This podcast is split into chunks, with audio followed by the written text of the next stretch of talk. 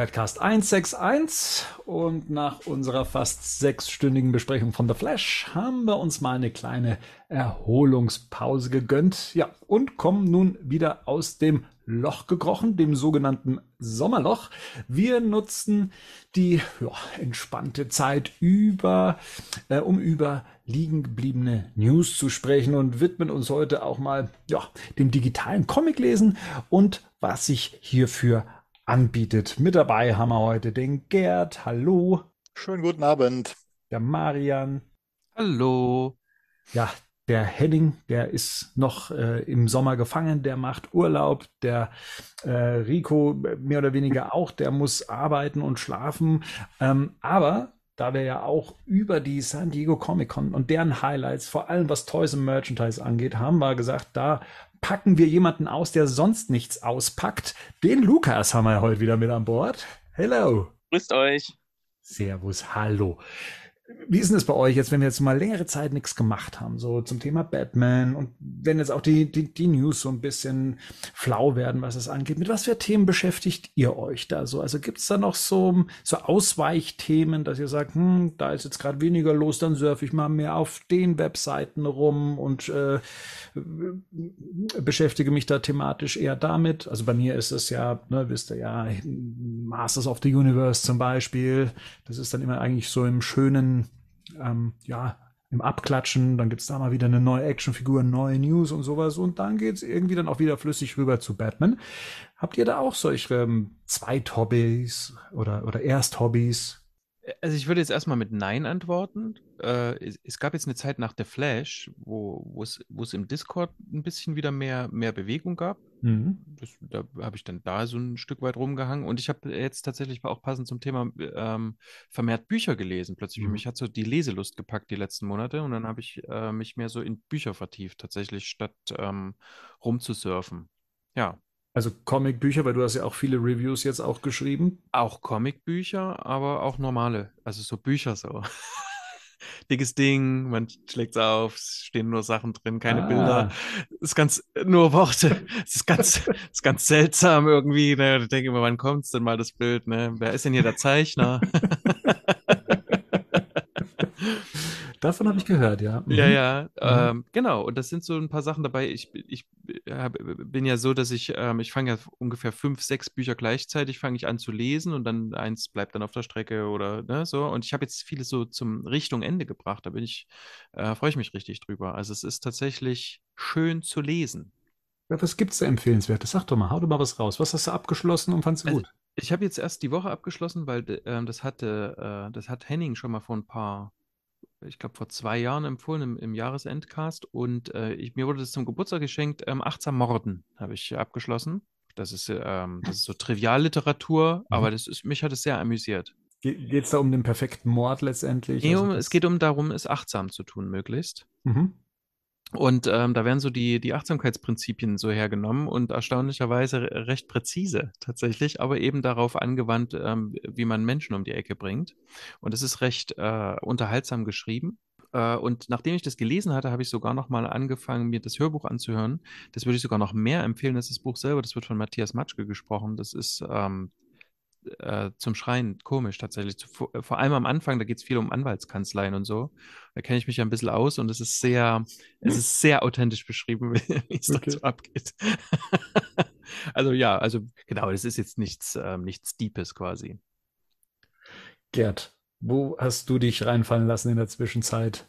Hast du mal wieder einem Hobby frönen können, wo du gesagt hast, hm, länger liegen geblieben oder irgendwas fertig gemacht, irgendwas von Pile of Shame abgearbeitet, ja. Tatsächlich, also auch, so wie Marian, bin ich jetzt auch wieder mehr ins Lesen gekommen. Bei mir sind es aber wirklich hauptsächlich Comic. Also ich habe jetzt die letzten Monate sehr, sehr viele Comicbücher nachgeholt und auch neue gelesen, auch aufgrund der Reviews, was auch sehr erfrischend ist, äh, das jetzt mal nach einer ganzen Zeit lang wieder zu machen.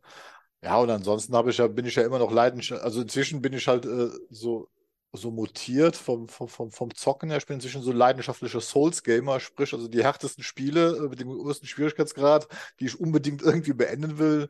Wahrscheinlich irgendwie so eine Art Midlife-Crisis, nachdem auch die, ich muss es mir beweisen, dass ich das auch kann. Du meinst Arkham Knight? Arkham Knight ist, äh, ist kein Souls-Game. Also das ist, ist nee, aber ich weiß nicht, ob du Sekiro kennst oder, oder Elden Ring. Damit habe ich letztes Jahr schon angefangen. Ich habe ja sogar auf unserem Discord so ein Channel gemacht, masochistische Gamer, äh, die die Herausforderungen suchen und da poste ich ab und zu mal. Äh, das habe ich jetzt auch verstärkt gemacht, weil ich auch wieder die, äh, viel Zeit hatte und auch da echt Erfolge hatte. Ja, und ich versuche mich immer noch, was ich halt auch so ganz nebenbei mache, habe ich ja schon Ende letzten Jahres mit angefangen, mich ans, an, an, Kolorieren von Comic. Ne? Was kann hm, man, mhm. wie, wie, kann man halt Comiczeichnungen kolorieren? Habe ich auch mal ein paar so in den Discord reingestellt und da versuche ich halt auch immer noch so ein bisschen mehr, mehr zu lernen, auch mehr Tricks rauszukriegen. Aber da muss ich immer sagen, da fehlt mir manchmal Durchhaltevermögen. Sprich, so nach ein, zwei Stunden kann ich mich nicht mehr so darauf konzentrieren. Ich habe auf jeden Fall festgestellt, dass das Kolorieren von Comics eine hochkomplexe Angelegenheit ist. Also es ist nicht einfach nur, ja, da malen wir jetzt ein paar Bildchen bunt aus und das war es dann, sondern das ist, äh, das ist sehr, sehr, sehr anstrengend und wirklich hochkomplex, um das da auch hinzubekommen mit Licht und sonst was. Also da merkt man erstmal, wenn man so Comics, wo man so beiläuft, wirklich so, die sind ja schön bunt, äh, was da für eine Arbeit hintersteckt. Ne? Und das mhm. mache ich aber jetzt so nebenbei. Werde ich bei Gelegenheit auch mal wieder ein paar Sachen reinstellen, wenn ich sie für gut genug empfinde. Ja, und ich spiele auch so für mich privat einfach auch ein bisschen mit KI weiter rum. Ne? Was macht, wie generiert KI Bilder? Ähm, ich habe ja im Moment etwas mehr Freizeit wie, wie, wie, sonst üblich und die genieße ich halt auch. Und das lasse ich jetzt auch so ein bisschen weitschweifig erstmal auslaufen. Vor allen Dingen nach den ganzen herben Filmenttäuschungen, sage ich mal, die wir in, den letzten, in der letzten Zeit hatten, äh, braucht man auch mal wieder guten Aus, äh, Ausgleich. Und wir kommen ja gleich auch auf jeden Fall noch zu den Comics, wie gesagt, weil da, ja. da tut sich jede Menge. Ja. Lukas, wie hast du die Zeit genutzt? Was hast du die letzte die letzten Wochen, Monate gemacht? Ich habe ein paar Fotos gesehen bei Discord. Äh, du sammelst jetzt äh, Umzugskartons. äh, bin ja gerade in der Mitte der Sommerferien. Da habe ich endlich mal ein bisschen Zeit, so ein bisschen äh, aufzuräumen, zu sortieren, auch auszumisten. Und der erste Schritt war jetzt mal alles, was irgendwie verteilt war, die ganze Zeit aus Platzmangel, erstmal an einen Ort zu holen um sich mal so einen Überblick zu verschaffen. Und dann habe ich festgestellt, ich habe seit knapp drei Jahren einfach immer nur gekauft, in Kisten gepackt und abgestellt. Und, und äh, die Hälfte davon wusste ich schon gar nicht mehr, dass ich es besitze. Ja. Was ja eigentlich zeigt, dass ich es nicht brauche, aber was, was soll ich sagen? Ich habe dann äh, weiter. Ich habe ja so ein Programm, um so ein bisschen den Überblick zu behalten, wo ich wirklich jetzt drei Jahre lang nichts gemacht habe und habe da mich jetzt mal drei Tage hingesetzt und einfach mal nachgeholt und alles äh, digital irgendwie vermerkt, dass ich weiß, was da ist, wo es ist. Und ähm, jetzt wird als nächstes halt geguckt, bisschen aussortieren und ja, vielleicht das ein oder andere verkaufen. Mal gucken. Gelesen ja. habe ich auch was, allerdings keine Bücher, Marian. Was ist denn das? äh, aber ein bisschen Comics tatsächlich. Und ähm, da habe ich endlich mal die Batman Adventures gelesen. Ah, genau. Die ich immer so sporadisch äh, mal gelesen hatte. Die deutschen Einzelhefte habe ich ja irgendwann mal komplett nachgekauft, die noch gefehlt haben. Und jetzt habe ich mal schön alles der nach durchgelesen. Und es ist wirklich empfehlenswert, also macht Spaß. Ist halt leichte Unterhaltung, aber kann man super schnell weglesen und ist tatsächlich sehr empfehlenswert, ja. Ansonsten, was hatten wir noch? Gerd hat von Enttäuschungen im Filmbereich gesprochen stimme ich ihm soweit zu, wobei ich letzte Woche in dem Turtles-Film war und der ist auch empfehlenswert. Ist auch so das zweite Franchise, wo ich immer so ein bisschen drauf schiele auf die Turtles. Und der Film, der macht wirklich viel richtig und modernisiert so ein bisschen, aber bleibt trotzdem dem Kern der Figuren treu und das finde ich sehr gelungen. Mhm. Du hast ja vorher gesagt, du hast äh, vieles gefunden, was du gekauft hast, was du gar nicht wusstest, dass du es hast. Hast du denn auch doppelte Sachen gefunden? Absolut, ja.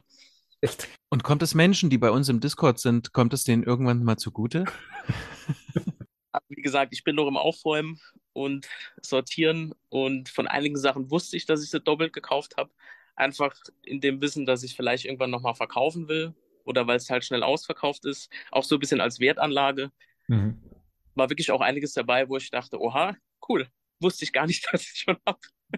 Aber was war so ein cooler Moment, also wo du gesagt hast, ja, schön, dass es da ist? Wenn Lukas jetzt sagt, der hat diesen Ninja-Batman auf dem Pferd, fahre ich, fahr ich sofort runter. Verlasse ich meine Familie für dich, Lukas. War, war das so eine Statue, ne? Das war so eine Statue, die war, die hat, glaube ich, 1600 Euro oder so gekostet. Wenn ich, wenn ich damit anfangen würde, müsste ich ausziehen wahrscheinlich. Ach so, ja, aber wie gesagt, ich würde ja dann, ne, so. um deine Frage zu beantworten, Bernd, es waren Figuren der Animated Series, zum Beispiel das Batcave Playset. Da war ich mir nicht mehr sicher, ob ich es damals gekauft hatte oder ob ich es äh, kaufen wollte. Und da habe ich ja, glaube ich, sogar ein Foto in den Discord geschickt. Das steht jetzt erstmal unten im Regal, wird dann irgendwann noch ausgepackt. Und den Batwing habe ich dann gefunden. So ein paar andere Sachen noch. Fällt mir jetzt gerade nichts ein direkt, aber war schon einiges dabei. Du musst auf einem Flughafen wohnen. Wenn ich hier den Bett, ich könnte den Batwing bei mir nicht finden. Ich müsste ja, ich würde ständig drüber stolpern. Also ich wüsste gar nicht, wo ich den hinstellen sollte, wenn ich ihn hätte. Ja. Haus, das hat drei Stockwerke und wir sind bisher ah. nur zu weit und ich brauche den ganzen Platz. Das ist total ja. irre. Garage ist noch dabei, Dachboden ist dabei und irgendwie habe ich mich auf zu viele Sammelgebiete äh, ausgeweitet und hätte das vielleicht mal irgendwann beschränken müssen. Ich habe ja auch ein ganzes Zimmer nur mit äh, Brettspielen, Brettspielsammlung. Ah. Das ist Wahnsinn. Und die kann man ja halt auch schlecht irgendwie platzsparend lagern. Deshalb freue ich mich auf Tipps zum digitalen Comic lesen, dass ich vielleicht da den Platz kriege. Ich, ich glaube, die können wir auf jeden Fall geben. Jetzt nur kurz für die Hörer, die sich ab und zu wundern, dass du vielleicht ein bisschen abgehackt klingst. Du ähm, sprichst ja übers, übers iPhone gerade mit uns und ich glaube, dass sich da der Ton eventuell, wenn wir sprechen und du dann sprichst, dass die sich in die Quere kommen und ähm, dann entsprechend dich ausblenden in dem Moment, wenn jetzt gerade jemand über dich drüber spricht. Deswegen, ähm, das, das ist jetzt einfach mal so eine technische Sache, mit der, die man jetzt, glaube ich, so ganz schnell nicht korrigieren kann. Aber nur damit wir da äh, das berücksichtigen und auch die Hörer wissen, warum dann vielleicht hier und da nur das ein oder andere Wort ähm, gefetzt wird. Genau, so, aber was wir von dir noch auf jeden Fall brauchen, ist deine Meinung zu The Flash. Schwierig.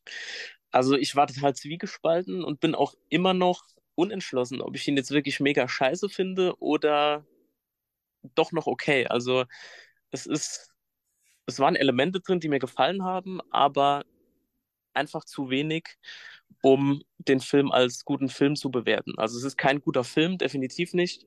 Allein von der Struktur her schon nicht und das, was er sich vorgenommen hat. Und ich habe mir überlegt, wenn ich ihn mir nochmal anschauen würde, dann wahrscheinlich erstmal nur die Szenen, in denen Batman auftritt. Hm. Weil als Flash-Film, ja gut, Flash hat mich eh nie so richtig interessiert. Ich konnte auch nie mit Ezra Millers Darstellung so richtig was anfangen, wurde damit nie so warm und Vielleicht spielt auch das so ein bisschen mit rein, was er da so privat getrieben hat. Ich weiß nicht genau, ob ich das so trennen kann. Aber um die Frage kurz zu beantworten, kein guter Film. Da können wir dann auch eben in unser News Roundup mal einsteigen, um dann eben solche Themen wie The Flash dann auch, ich sag mal so, hm, zu Ende zu bringen. Ne? Wir haben ja über das Box Office auch das letzte Mal schon gesprochen, dass das ja alles nicht so toll aussah. Der Film, der steht aktuell bei weltweit 268,47 Millionen ähm, bei einem Budget, was tja, ich glaube, offiziell irgendwo bei 230 Millionen liegt, äh, intern wahrscheinlich noch weitaus höher ähm, gehandelt wird. Also auch als, glaube ich, manch einer Titel größter finanzieller Flop, was Comic-Verfilmungen angeht. Ähm, ich weiß nicht, wo sich das da alles so gegenrechnet, aber ja, ähm, das äh, auch in Deutschland sieht es jetzt nicht allzu toll aus. 289.000 Besucher bislang. Ich weiß gar nicht, ob der überhaupt noch in Kinos läuft aktuell in Deutschland, also ob man den da noch irgendwo in Großstädten ähm, sehen kann. Da sind ja jetzt auch andere Filme nachgerückt. Ähm, und äh, ja, jetzt ist er ja auch schon digital veröffentlicht worden, äh, in den USA recht schnell, schon Mitte Juli bei uns dann ähm, kam er als Premium-Kauf, also für fast 22 Euro, wenn man ihn denn unbedingt sehen möchte, dann ähm, jetzt seit Ende Juli erhältlich. Ähm, das Schöne ist, wenn man iTunes ähm, oder, oder Apple Produkte nutzt, dann hat man auch die Möglichkeit, das Bonusmaterial zu schauen. Ich selber habe es noch nicht gesehen, auch nur das, was eben auch offiziell bei YouTube veröffentlicht wurde.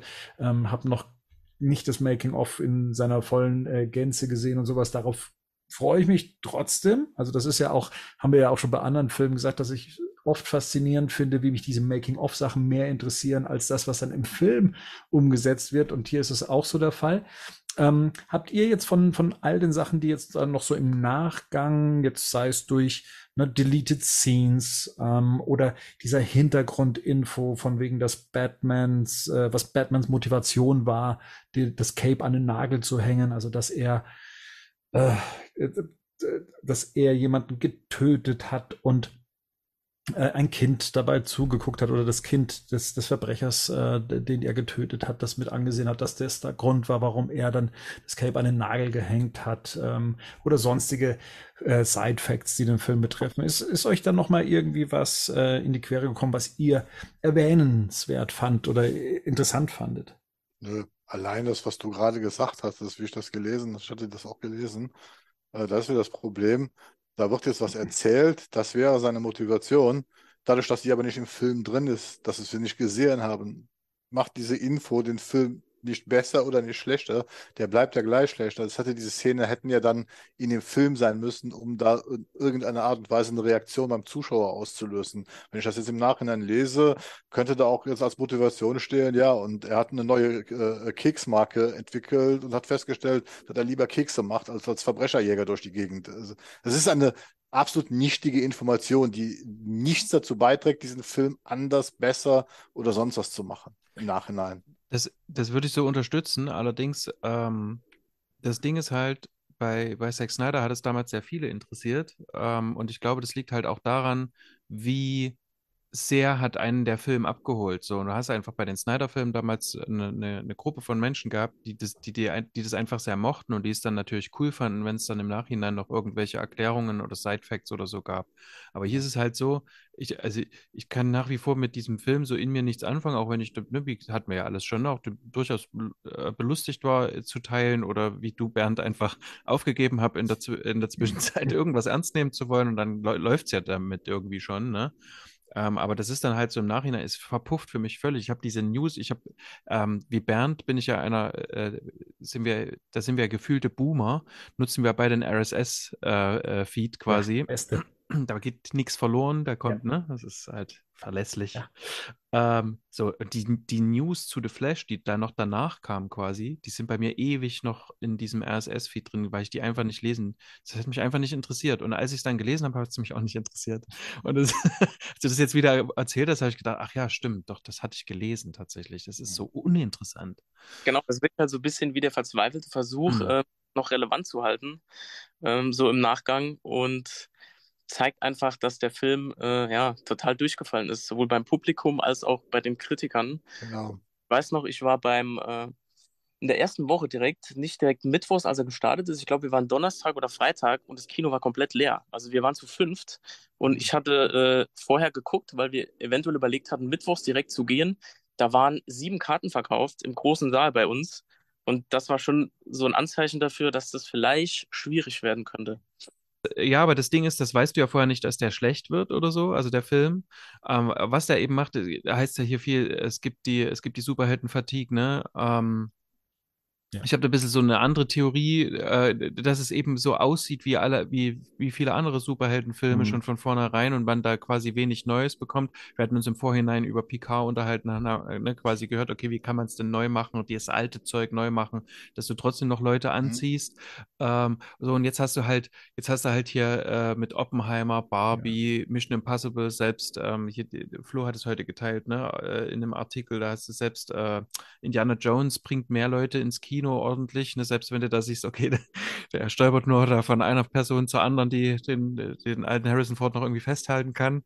Ähm, siehst du schon im Trailer und trotzdem ist es irgendwie, ja. ziehen die Leute wieder ins Kino, was ja sehr schön ist, aber mhm. dann siehst du halt, okay, also auf dieser Art brauchst du keine Filme mehr anbieten. Also, mhm. ne, das, auch alles, was da zukünftig kommen mag, egal von welchem Filmstudio und egal von, ne, wenn du so weiter Superheldenfilme verkaufen willst, kannst du vergessen. Vielleicht hat es halt einfach gedauert, bis der Flashfilm dann letztendlich da war. Auch. Aber kurze Frage an dich, Bernd. Wie hm? fandest du den ersten Auftritt von Michael Keaton? Ich weiß noch, ich saß im Kino und dachte so, oh Gott, Bernd, Bernd muss jetzt sehr stark sein. Ich habe echt noch gehofft, dass es nicht Michael Keaton ist. Der da aus dem Schrank gesprungen ist.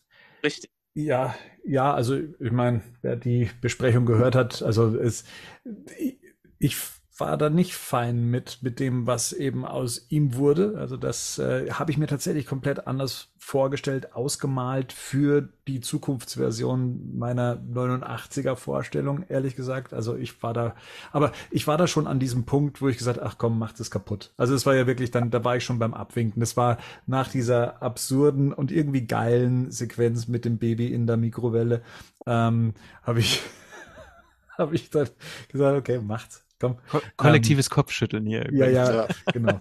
ähm, trotzdem versuche ich, mich ja an manche Sachen zu klammern. Bei mir geht es ja ähnlich äh, wie dir, Lukas, dass man dann sagt, okay, ausschnittsweise möchte ich so ein paar Sachen schon noch sehen, aber ich muss dafür nicht nochmal den ganzen Film sehen. Und äh, da zählen natürlich äh, Batman-Momente mit dazu. Das äh, bietet der dann schon. Und gleichzeitig habe ich mich gefragt, und deswegen komme ich jetzt nochmal ganz kurz zu dieser ähm, ethischen Frage, also zu dieser Batman hängt das Cape an den Nagel Frage. Wir haben ja eh schon mal gesagt, wir müssten mal so einen speziellen Cast machen, in dem wir uns über äh, spezielle Batman, also Fragen, die, die sich so im ethischen Bereich, was Batman angeht, äh, befasst. Aber ich meine, der, der Burton Batman war schon immer einer, der ja nicht gerade zimperlich war. Ne? Der äh, wirft äh, die Leute vom, vom Dach, der äh, klemmt denen noch eine Bombe dran, der wirft den einen Gun nach dem anderen vom Glockenturm. Also ohne dran zu denken, dass die vielleicht Kinder haben. Ja, also da ist, da ist es dann nicht so, dass er dann sagt, okay, boah, puh, da äh, wächst jetzt jemand ohne seinen Vater auf, weil ich den vom Glockenturm äh, geschubst habe. Aber ab dem Moment, wenn ne, sich sein Trauma wiederholt, und zwar, dass ein Kind äh, zuguckt, wie er jemanden umgebracht hat, ähm, unwissentlich, dann hängt er ne, das Cape an den Nagel. Was denkt ihr, ist das? Ist, ist es zu tief gedacht meinerseits? Ähm, für die Motivation oder ja, ist das eben bei so einer, bei so einer Figur aus den 89er oder 90er Jahren, wo alles irgendwie so in Richtung stirb langsam Bruce Willis Figur ging ähm, und, und getötet wurde, weil man es einfach gemacht hat, einfach ist halt dann so. Das ist interessant. Ich glaube, das tatsächlich was mit der Zeit zu tun hat, weil ich erinnere mich noch im Nachgang zu Batman wie Superman und den Snyder-Filmen, da wurde ja auch kritisiert, wie krass Batman da mit seinen Gegnern umgeht. Sprich, äh, mit Batmobil über den Haufen ballert und mhm. die berühmte äh, Warehouse-Kampfszene. Ähm, aber in den 80er, 90ern, keine Ahnung, war das irgendwie weniger Thema. Vielleicht stört man sich heute darin ein bisschen mehr, aber es ist echt interessant, darüber mal nachzudenken. Ich meine, wir haben, glaube ich, schon mal gesagt, dass da natürlich die Nolan-Filme das sehr gestresst haben. Ne? Dieses Credo nicht zu töten, das war ja dann, ähm, wurde schon hochgespielt, wobei das ja schon immer auch, glaube ich, eine Kritik an den Burton-Filmen war, schon davor, dass Batman das ja in den Comics nicht macht und dass mhm. er da, ne?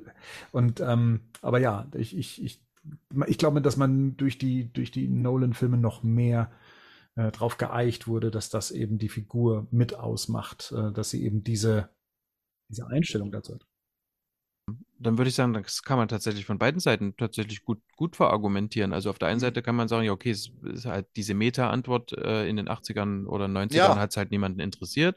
Und auf der anderen Seite kannst du natürlich auch sagen, ja, klar kann ich immer, kann ich immer behaupten, einfach als jemand, der die mhm. Filme macht. Batman hat sich bis, bis dahin einfach darüber keine großartigen Gedanken gemacht, Leute irgendwo runterzuschubsen. Ähm, und jetzt plötzlich sieht er aber, dass es ein Kind sieht und bemerkt erstmal, was er eigentlich selber die ganze Zeit tut. Also, dass das quasi ein reflexives Moment ist, aber das, ne, dass du das bei allen Leuten durchkriegst, ist halt schwierig. Diese Idee, jetzt erstmal von der Grundidee, das ist ja gar nicht mal so schlecht, aber es hätte ja in dem Film in irgendeiner Art und Weise dargestellt werden müssen, damit mir das als Zuschauer klar wird, weil ich habe mich ja auch gefragt, also ich fand diese Erklärung, die im Film ist, ja, Gotham City ist jetzt eine der sichersten Städte der Welt, äh, die, die war halt die hörte sich so Larifari an, so mehr nach dem Motto, wir müssen jetzt irgendeinen blöden Grund finden, warum der halt das Cape an den Nagel gehängt hat. Jetzt haben wir, hat halt, wurde halt im, im Nachhinein ein tieferes Motiv erzählt. Und da sind wir aber wieder, wenn das erzählt wird, im Film heißt es immer Show, don't tell, Show. Ich will es halt sehen. Ich muss es dann sehen, um halt auch den, äh, äh den, den emotionalen Anker zu finden, um mich damit auch wirklich auseinanderzusetzen in dem Moment. Ich sag mal, und das ist ja bei Flash, wie gesagt, so schlecht wie der Film ist, was Bernd ja auch schon sagt, was wir alle wissen, ich zum Beispiel auch, ich habe ja die digitale Version und es gibt so diese zwei, drei Keaton-Momente zum Beispiel, da wo er mit, mit, mit, Barry spricht, gerade in der Höhle und so weiter, die funktionieren. Die sind ja super. Das Problem ist, der Film hat da viel zu wenig von. Das ist ein, ein, ein, einfach das Problem. Es gibt diese Momente, es gibt auch zwei, drei Momente mit Supergirl, die wirklich toll sind. Aber das Problem ist, das sind dann ein paar Sekunden und dann findest du inzwischen auf YouTube ja auch Zusammenschnitte. Ich glaube, der Batman-Zusammenschnitt mit Michael Keaton geht irgendwie acht Minuten und der mit Supergirl sind sechs Minuten. Also das sind alle Szenen mit ihnen zusammengeschnitten. Mehr ist das nicht bei dem Film, der wie zweieinhalb Stunden geht. Ne? Also wo, wo man dann, dann sieht, äh, wie wenig das eigentlich es ist und wie gestreckt der Film mit seiner Grundhandlung eigentlich auch ist, die er da uns präsentiert. Aber auch kein Batman-Film ist, das muss man dazu ich habe ein sehr langes, ausführliches Interview, anderthalb Stunden, mit dem äh, Ezra Miller-Double mir angeguckt bei YouTube, was sehr interessant war. Ähm, ne, das ist der Ed Wade, äh, der ja. da so als Stand-in oder beziehungsweise, ja, doch das Stand-in, dem dann später das Gesicht drauf gezaubert wurde oder so im Austausch dann eben auch mit Ezra Miller war. Und äh, da kam noch so die Info raus, also das ist jetzt nicht die weltbewegendste Info, aber weil wir das in der Besprechung eben hatten, woher denn auf einmal dieses Come on Barbie, Let's Go Party kam. Das war tatsächlich von ihm so ein spontaner äh, Spruch, den er da gebracht hat, den haben die drin gelassen, wie so mhm. vieles halt eben auch spontan eben entstanden ist. Also es war weder eine Barbie äh, äh, äh Preview oder eine Geschichte fürs Marketing für den Film, der da noch kam. Ähm, aber war ein ganz, ganz interessantes ähm, Interview, fand ich, weil er das ja tatsächlich aus einer recht emotionalen Perspektive auch erzählt, für, für so einen relativ unbekannten Schauspieler, der dann auf einmal für ewige Zeiten an dieses Set gebunden war und ähm, naja, da sich natürlich nochmal alles anders anhört, wie es da am Set lief und wie aufregend das war und ja, was der durchgemacht hat. Also aus einer, sagen wir mal, Normalo-Perspektive, das fand ich ganz spannend. Also mhm. wer das Interview sucht, das gibt's bei ähm, YouTube äh, Reds Reviews nennt sich ein ganz kleiner Kanal und da ist eben. Ich habe das auch, aber ich habe es noch nicht, also ich habe es nur mal an, ange, an, angefangen zu schauen. Ich bin noch nicht ganz, ganz durchgegangen, weil mich das auch interessiert, weil mich, mich interessiert bei The Flash tatsächlich sogar sehr viel, gerade mit diesem Double halt, auch wegen dieser Technik, die sie angewandt haben, mit dem Drehen, was sie da gemacht haben. Äh, äh, weil das, das sind zum Beispiel Sachen, die ich dann auch persönlich als, als revolutionär empfinde, ne? dass sie also wirklich mit den beiden am Set gedreht haben und ihn schon am Set, also mit dieser Apparatur, wurde ja dem Muschetti auf seinem Kontrollmonitor schon das Gesicht von Essa Miller da drauf gepappt. Das heißt, der sah schon am Set, zwar nicht so, so, so, so in allen Feinheiten, aber der sah schon, wie das aussah, also ob das alles miteinander funktionierte und das interessiert mich ja sehr. Das ist das, das wie er sagt, und ich sage auch, Ezra Miller hat seine Momente in dem Film. Ich finde diesen, diesen, gesamten Film einfach in seiner ganzen Konzeption halt, ist er in vielen Punkten, wo er sich auch im Wege steht und nicht funktioniert. Aber wie gesagt, ich mag bestimmte Szenen mit Keaton. Ich mag Ezra Miller, der auch teilweise sehr erwachsen spielt, was ich ihm auch gar nicht zugetraut hätte bis jetzt bei den ganzen anderen Sachen, die sie mit The Flash gemacht haben. Äh, aber das ist halt zu wenig bei zweieinhalb Stunden. Das ist das Problem. Es ist halt einfach zu wenig, als dass es den Film emotional die ganze Länge über äh, äh, halten könnte. Wenn die Szenen kommen, finde ich es auch gut. Haben sie wirklich so gut gefallen. Ich hätte ja auch gern mehr Supergirl gesehen. Das Problem ist, das ist eine tolle Figur, die leider viel zu flach ist in dem Film. Also ich erfahre ja nicht genug von ihr. Ich würde aber tatsächlich gern mehr von ihr erfahren. So, jetzt müssen wir von dir mehr erfahren, Gerd, und zwar zum Thema The Batman und äh, also The Batman 2 und The Penguin und wir alle haben ja auch schon vom Autoren- und Schauspielerstreik gehört, denke ich mal, ähm, da draußen. Aber ähm, wir würden natürlich auch gerne wissen, was heißt das für die Produktion von Matt Reeves, Fortsetzung zu The Batman. Kannst du uns mal kurz auf den Stand bringen, um zu verstehen, warum gerade mehr oder weniger, nicht mehr oder weniger, warum Hollywood stillsteht? Fangen wir ganz einfach an. Wenn in Deutschland ein Film produziert wird und der Regisseur ruft Action, sagt zum Schauspieler so, und jetzt machen wir, da sagt er in Deutschland, sagt er ja, und bitte. Und dann spielt der Schauspieler die Szene und dann sagt der Regisseur zu dem Schauspieler, ja, könntest du da den Dialog ein bisschen ändern, ein bisschen anders oder fällt dir da was anderes ein, kannst du was improvisieren? Da sagt der Schauspieler ja. Dann wird die Szene neu gemacht, da sagt der Regisseur perfekt. Das wird man in Hollywood auch. Aber jetzt kommt der Unterschied. In Hollywood haben die Gewerkschaften der Schreiber mit den Studios vereinbart, dass jeg jede Änderung, die der Regisseur am, beim Dreh vornimmt, vom Autor schriftlich festgehalten werden muss. Und zwar am Set. Das heißt, in Hollywood ist der Drehbuchautor zwar nicht permanent, aber bei allen Schlüsselszenen mit am Set. Das heißt, wenn man etwas ändern will, damit er das ändern kann und wenn man improvisiert, dass er diese Improvisation in das Shooting-Skript aufnimmt und entsprechend gegenzeichnet. Das ist in Ordnung. So, im Moment ist jetzt die Situation, die Autoren streiken. Das heißt, die gehen nicht ans Set, die weigern sich zu schreiben, weil sie halt mehr Geld haben wollen, weil die meisten Autoren werden halt nur nach Tarif bezahlt. Es gibt nur ganz wenige Drehbuchautoren, die ihre Honorare halt äh, vertraglich aushandeln können. Ein Großteil, da gibt es halt Tarife pro Seite, äh, die man abliefern kann, äh, pro Zeile. Wie die genau sind, weiß ich nicht. So, die weigern sich jetzt zu schreiben. Das heißt, Matt Reeves kann jetzt, wenn er dreht, nur das wortwörtlich verfilmen, das, was er hat. Das heißt, er kann dieses Skript nehmen, er kann das Wort für Wort so verfilmen, und dann ist das auch in Ordnung. Das Problem ist nur, erst beim Dreh stellt man ja fest, ob bestimmte Sachen funktionieren, ja oder nein. Das heißt, wenn der jetzt feststellt, die Szene funktioniert mit dem Dialog nicht und die Szene funktioniert so nicht, wie ich, der Autor sie geschrieben hat. Aber was, wenn er denn selber der Autor ist? Ja, der ist, äh, der Autor ist ja Mitglied in der Gewerkschaft und der verpflichtet sich, das ist das, das genau, was James Gunn jetzt auch hat. Die sind Mitglied in der Union und die ver verpflichten sich, den Union-Richtlinien treu zu bleiben. Das heißt. Also wäre Matt Reeves sowieso raus, weil er quasi, okay, weil er eh Writer ist. Ich meine, der geht ja eh, der geht ja eh die ganze Zeit mit demonstrieren. Genau, genau, der geht ja mit demonstrieren und der, äh, also, und selbst wenn er jetzt sagen würde, nein, ich will trotzdem weiterhin, er dürfte, weil er hat sich verpflichtet, als Union-Mitglied die Richtlinien der Regeln der Union einzuhalten. Das heißt, so als Genau wie James Gunn. Das heißt, er, er, darf es gar nicht, weil er sonst ja gegen die Union verstoßen wird. Er könnte ja sogar ausgeschlossen werden. Und wenn man in Amerika aus so einer Union ausgeschlossen wird, das ist ungefähr so äh, nach dem Motto, du kommst auf einer schwarzen Liste, du arbeitest nicht mehr in Hollywood. Das heißt, das wird er sich auch gar nicht trauen. Also da, die Unions sind da schon sehr, sehr mächtig. Jetzt haben wir das zweite, die Schauspieler streiken. Ganz genau, es streiken die Extras, die Kleindarsteller. Dazu muss man wieder unterscheiden. Es gibt halt Schauspieler, die meisten Schauspieler, die großen Schauspieler sind halt nicht Mitglied in der Union. Zum Beispiel jetzt ein Ben Affleck ist nicht Mitglied in der Union, äh, eine Gal Gadot ist auch nicht Mitglied in der Union. Die sind halt so hoch, die verhandeln ja ihre Verträge separat. Deswegen kommen ja diese Millionengagen zu anderen. Aber die ganzen kleineren, die Nebenrollen, die kleineren Schauspieler, die sind in der Gewerkschaft organisiert und die werden nach Tagessätzen bezahlt, die die Gewerkschaft halt aushandelt. So, die wollen mehr Geld haben im Moment, was ja auch verständlich ist, Inflation und sonst was. So, und das Problem ist, äh, ich kann zwar mit einem Star drehen, aber wenn ich dann äh, im Hintergrund meine 100 Leute nicht mehr rumlaufen habe, weil ich eine Stadtszene drehe, weil das sind ja alles Extras, die bezahlt werden müssen, die jetzt streiken, habe ich keine. So, das heißt, und deswegen stehen im Moment diese Produktionen tatsächlich komplett still, weil, wie gesagt, äh, und die amerikanischen Produktionen, die Regisseure, die können jetzt nicht einfach hingehen nach dem Motto, ja, dann äh, hole ich mir jetzt einfach ein paar Leute, die bereit sind, für fünf Dollar mal durchs Bild zu gehen. Dann würden sie halt gegen Gewerkschaftsprinzipien verstoßen. Das wird halt wieder den Ausschuss aus der Union mit Strafen, sonst was führen.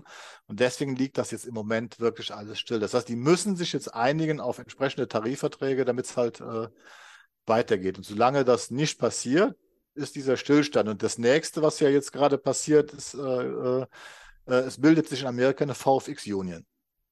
Also äh, eine Gewerkschaft endlich für die VFX-Artists, die bis jetzt noch keine hatten und die jetzt innerhalb kürzester Zeit äh, sehr viel Mitspracherecht hat, die auch da die Arbeitsbedingungen verändern will. Ähm, und da habe ich jetzt schon Leuten gehört, da könnte es sein, dass es im Oktober, November zu den ersten Streiks kommt. Dass dann mhm. die VFX-Companies anfangen zu streiken, was dann wieder Produktionen lahmlegen würde. Ja, dementsprechend. Äh, diesen, diesen ganzen Twist, äh, den gab es halt äh, schon immer. Das ist zum Beispiel auch mit ein Grund, so als letzte Info, warum damals zum Beispiel so ein Film wie Superman erstmal in England produziert wurde, bevor man nach Kanada ging. Wo man einfach, weil damals konnte man das noch umgehen, diese ganzen Unions-Geschichten, indem man einfach nicht in Amerika drehte.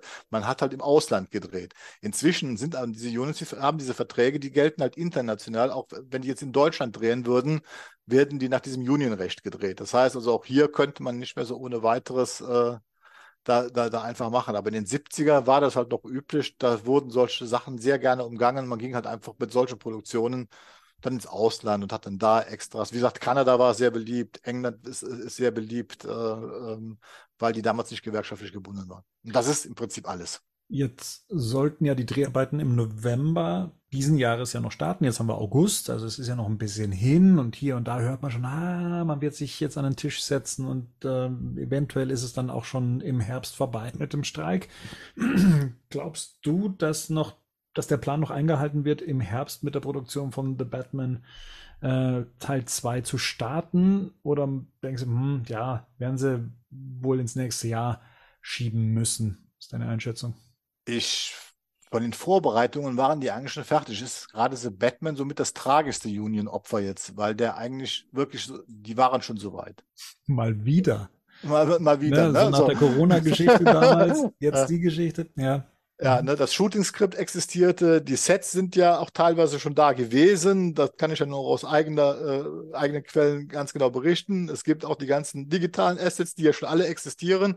Das heißt, eigentlich könnte man loslegen. Was ich allerdings jetzt eher glaube, ist, dass dieser ganze Streik dazu führen wird, was wir jetzt schon mitbekommen haben, dadurch, dass jetzt ein, ein riesiges Loch entsteht, weil seit wie vielen Monaten haben wir jetzt die Streiks? Ich glaube, seit drei Monaten oder vier Monaten haben wir jetzt schon äh, diese Streiks, die laufen. Das heißt, äh, den Studios geht jetzt das Kinoprogramm aus für die nächsten Monate, fürs nächste Jahr. Das heißt, ich vermute mal ganz stark, selbst wenn man die Produktion startet, dass The Batman, genau wie jetzt auch in Superman Legacy, uns wahrscheinlich nicht mehr 2025 erreichen werden, sondern wahrscheinlich eher 2026. Wir haben ja gerade erfahren, dass zum Beispiel Dune 2 jetzt schon auf nächstes Jahr verschoben ist, der eigentlich noch dieses Jahr kommen sollte.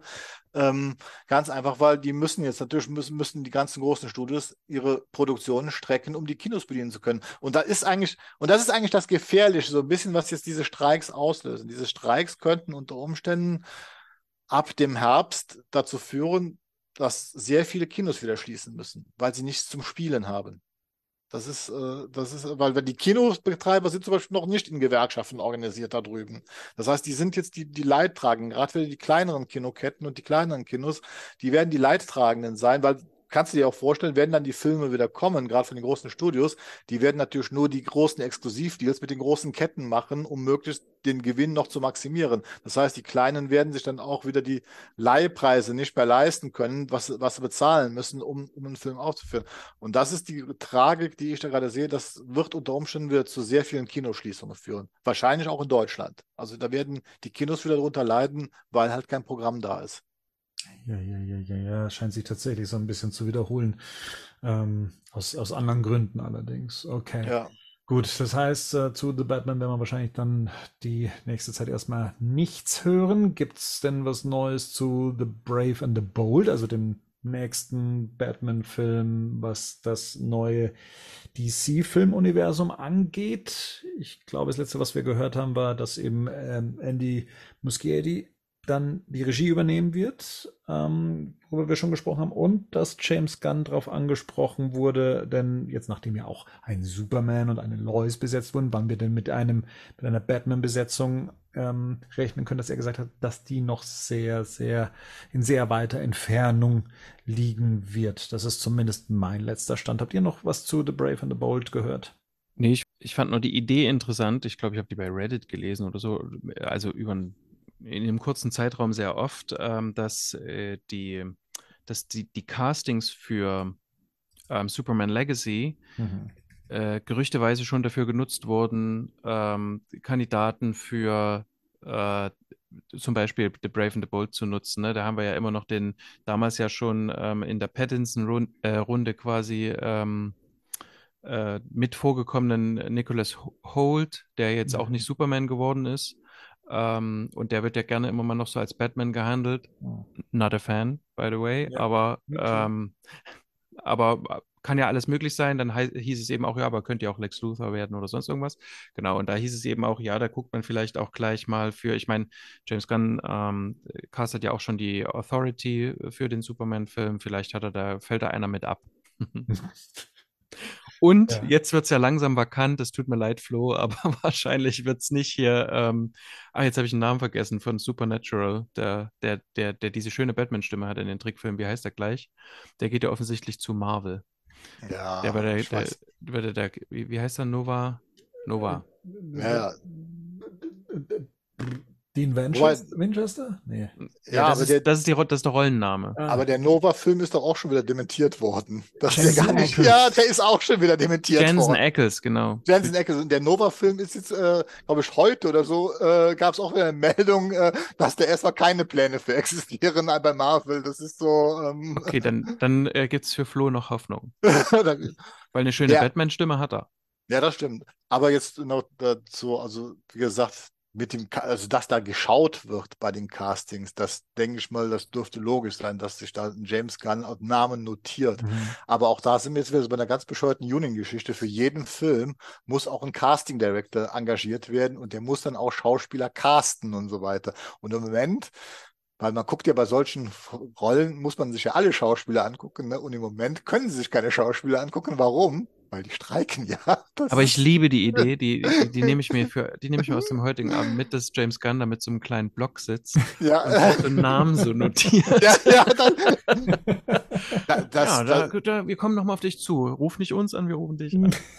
Ja, aber man, man, muss jetzt auch sagen, wenn man den Plan mal im Kopf hat, dass der da jetzt sagt, dass es noch in weiter Ferne liegt, ist jetzt logisch. Das ist angenommen, die Streiks werden irgendwann beendet, dann werden wir in Superman Legacy wahrscheinlich kein 2025 sehen, sondern wahrscheinlich 2026. Und dann ist, wenn ich da so diesen Plan so noch im Kopf habe, der Brave and the Bold Film vor 2028, also, äh, also in fünf Jahren noch gar nicht drin. Deswegen könnte es tatsächlich sein, dass das Casting noch etwas in weiter Ferne liegt, weil wenn man jetzt einen Darsteller casten würde für einen Film, den wir erst in fünf Jahren präsentiert. Nee, nee, nee, der sollte auch 25 kommen.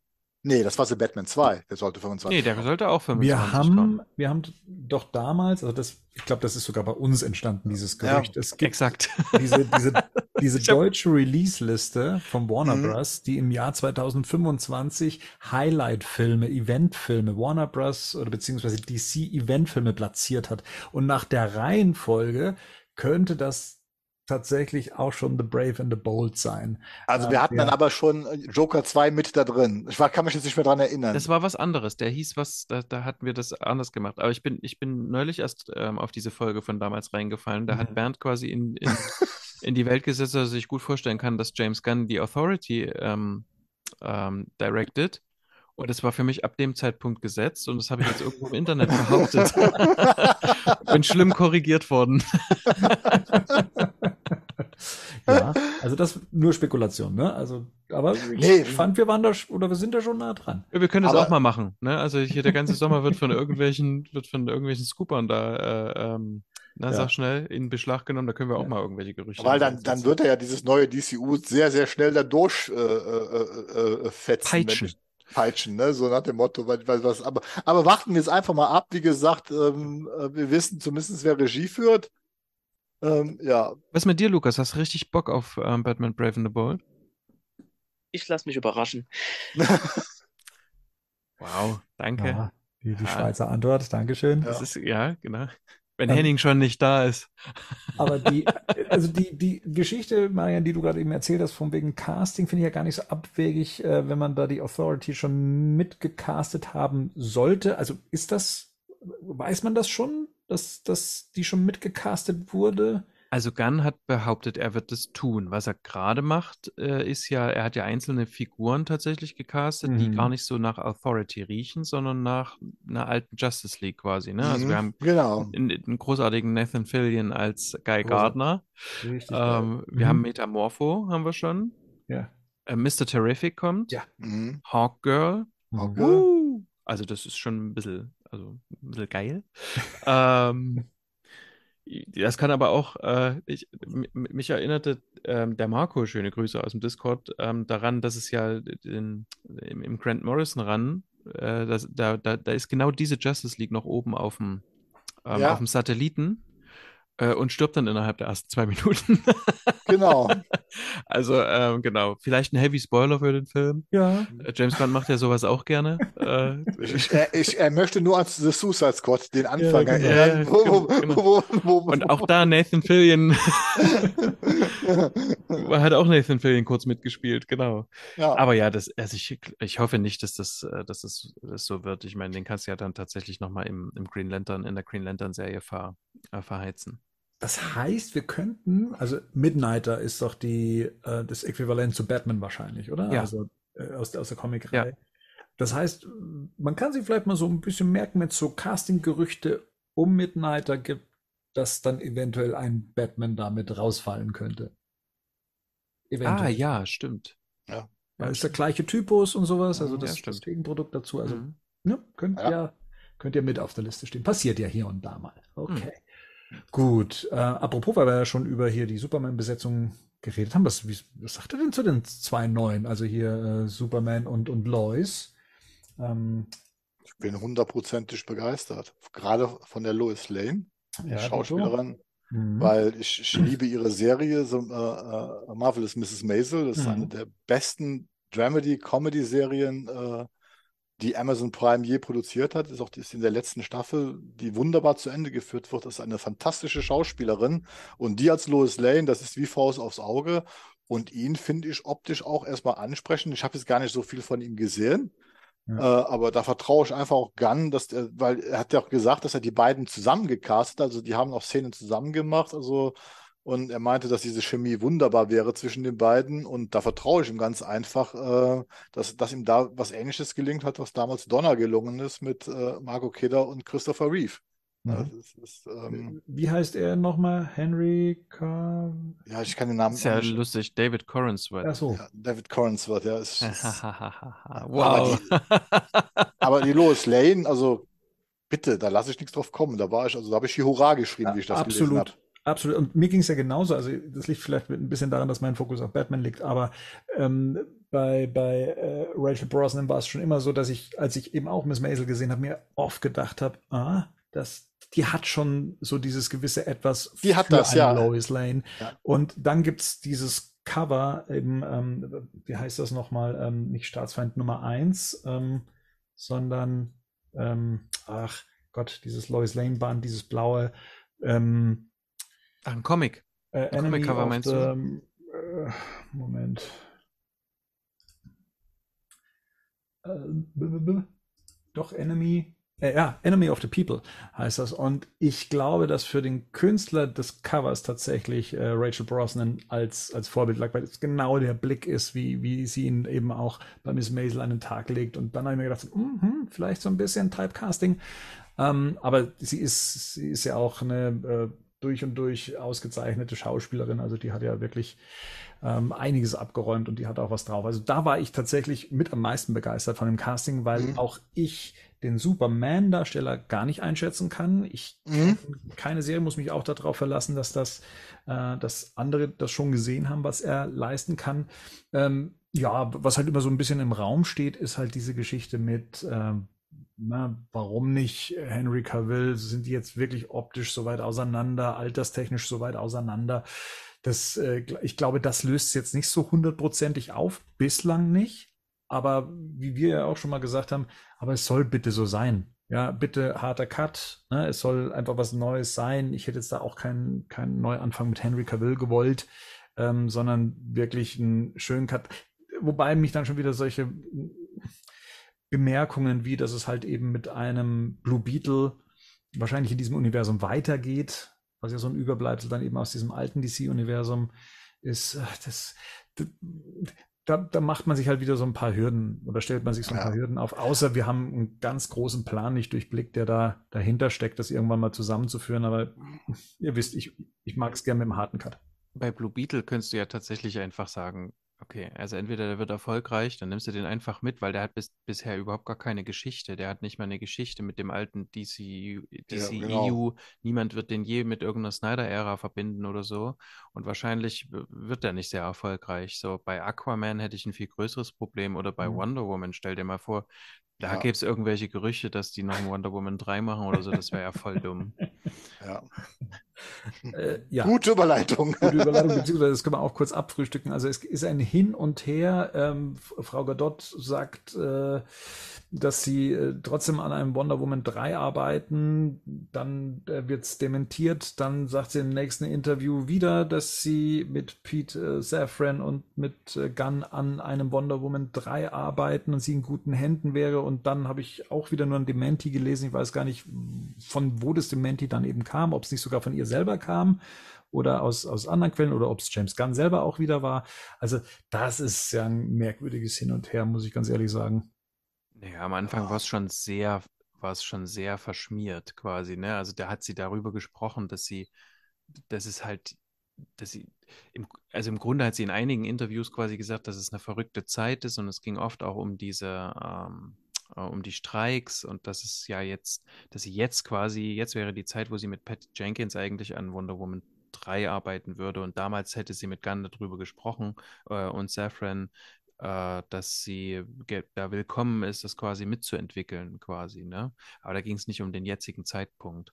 Und jetzt ganz zum Schluss, um dann hast du recht, dann gab es ein Hin und Her und sie ist dann auch konkreter geworden, aber jetzt am Ende äh, ist es ja doppelt dementiert. Einmal von, ähm, von Warner Brothers offiziell, ne? Und einmal, ja. von, einmal von James Gunn und ähm, Pete, Pete Safran.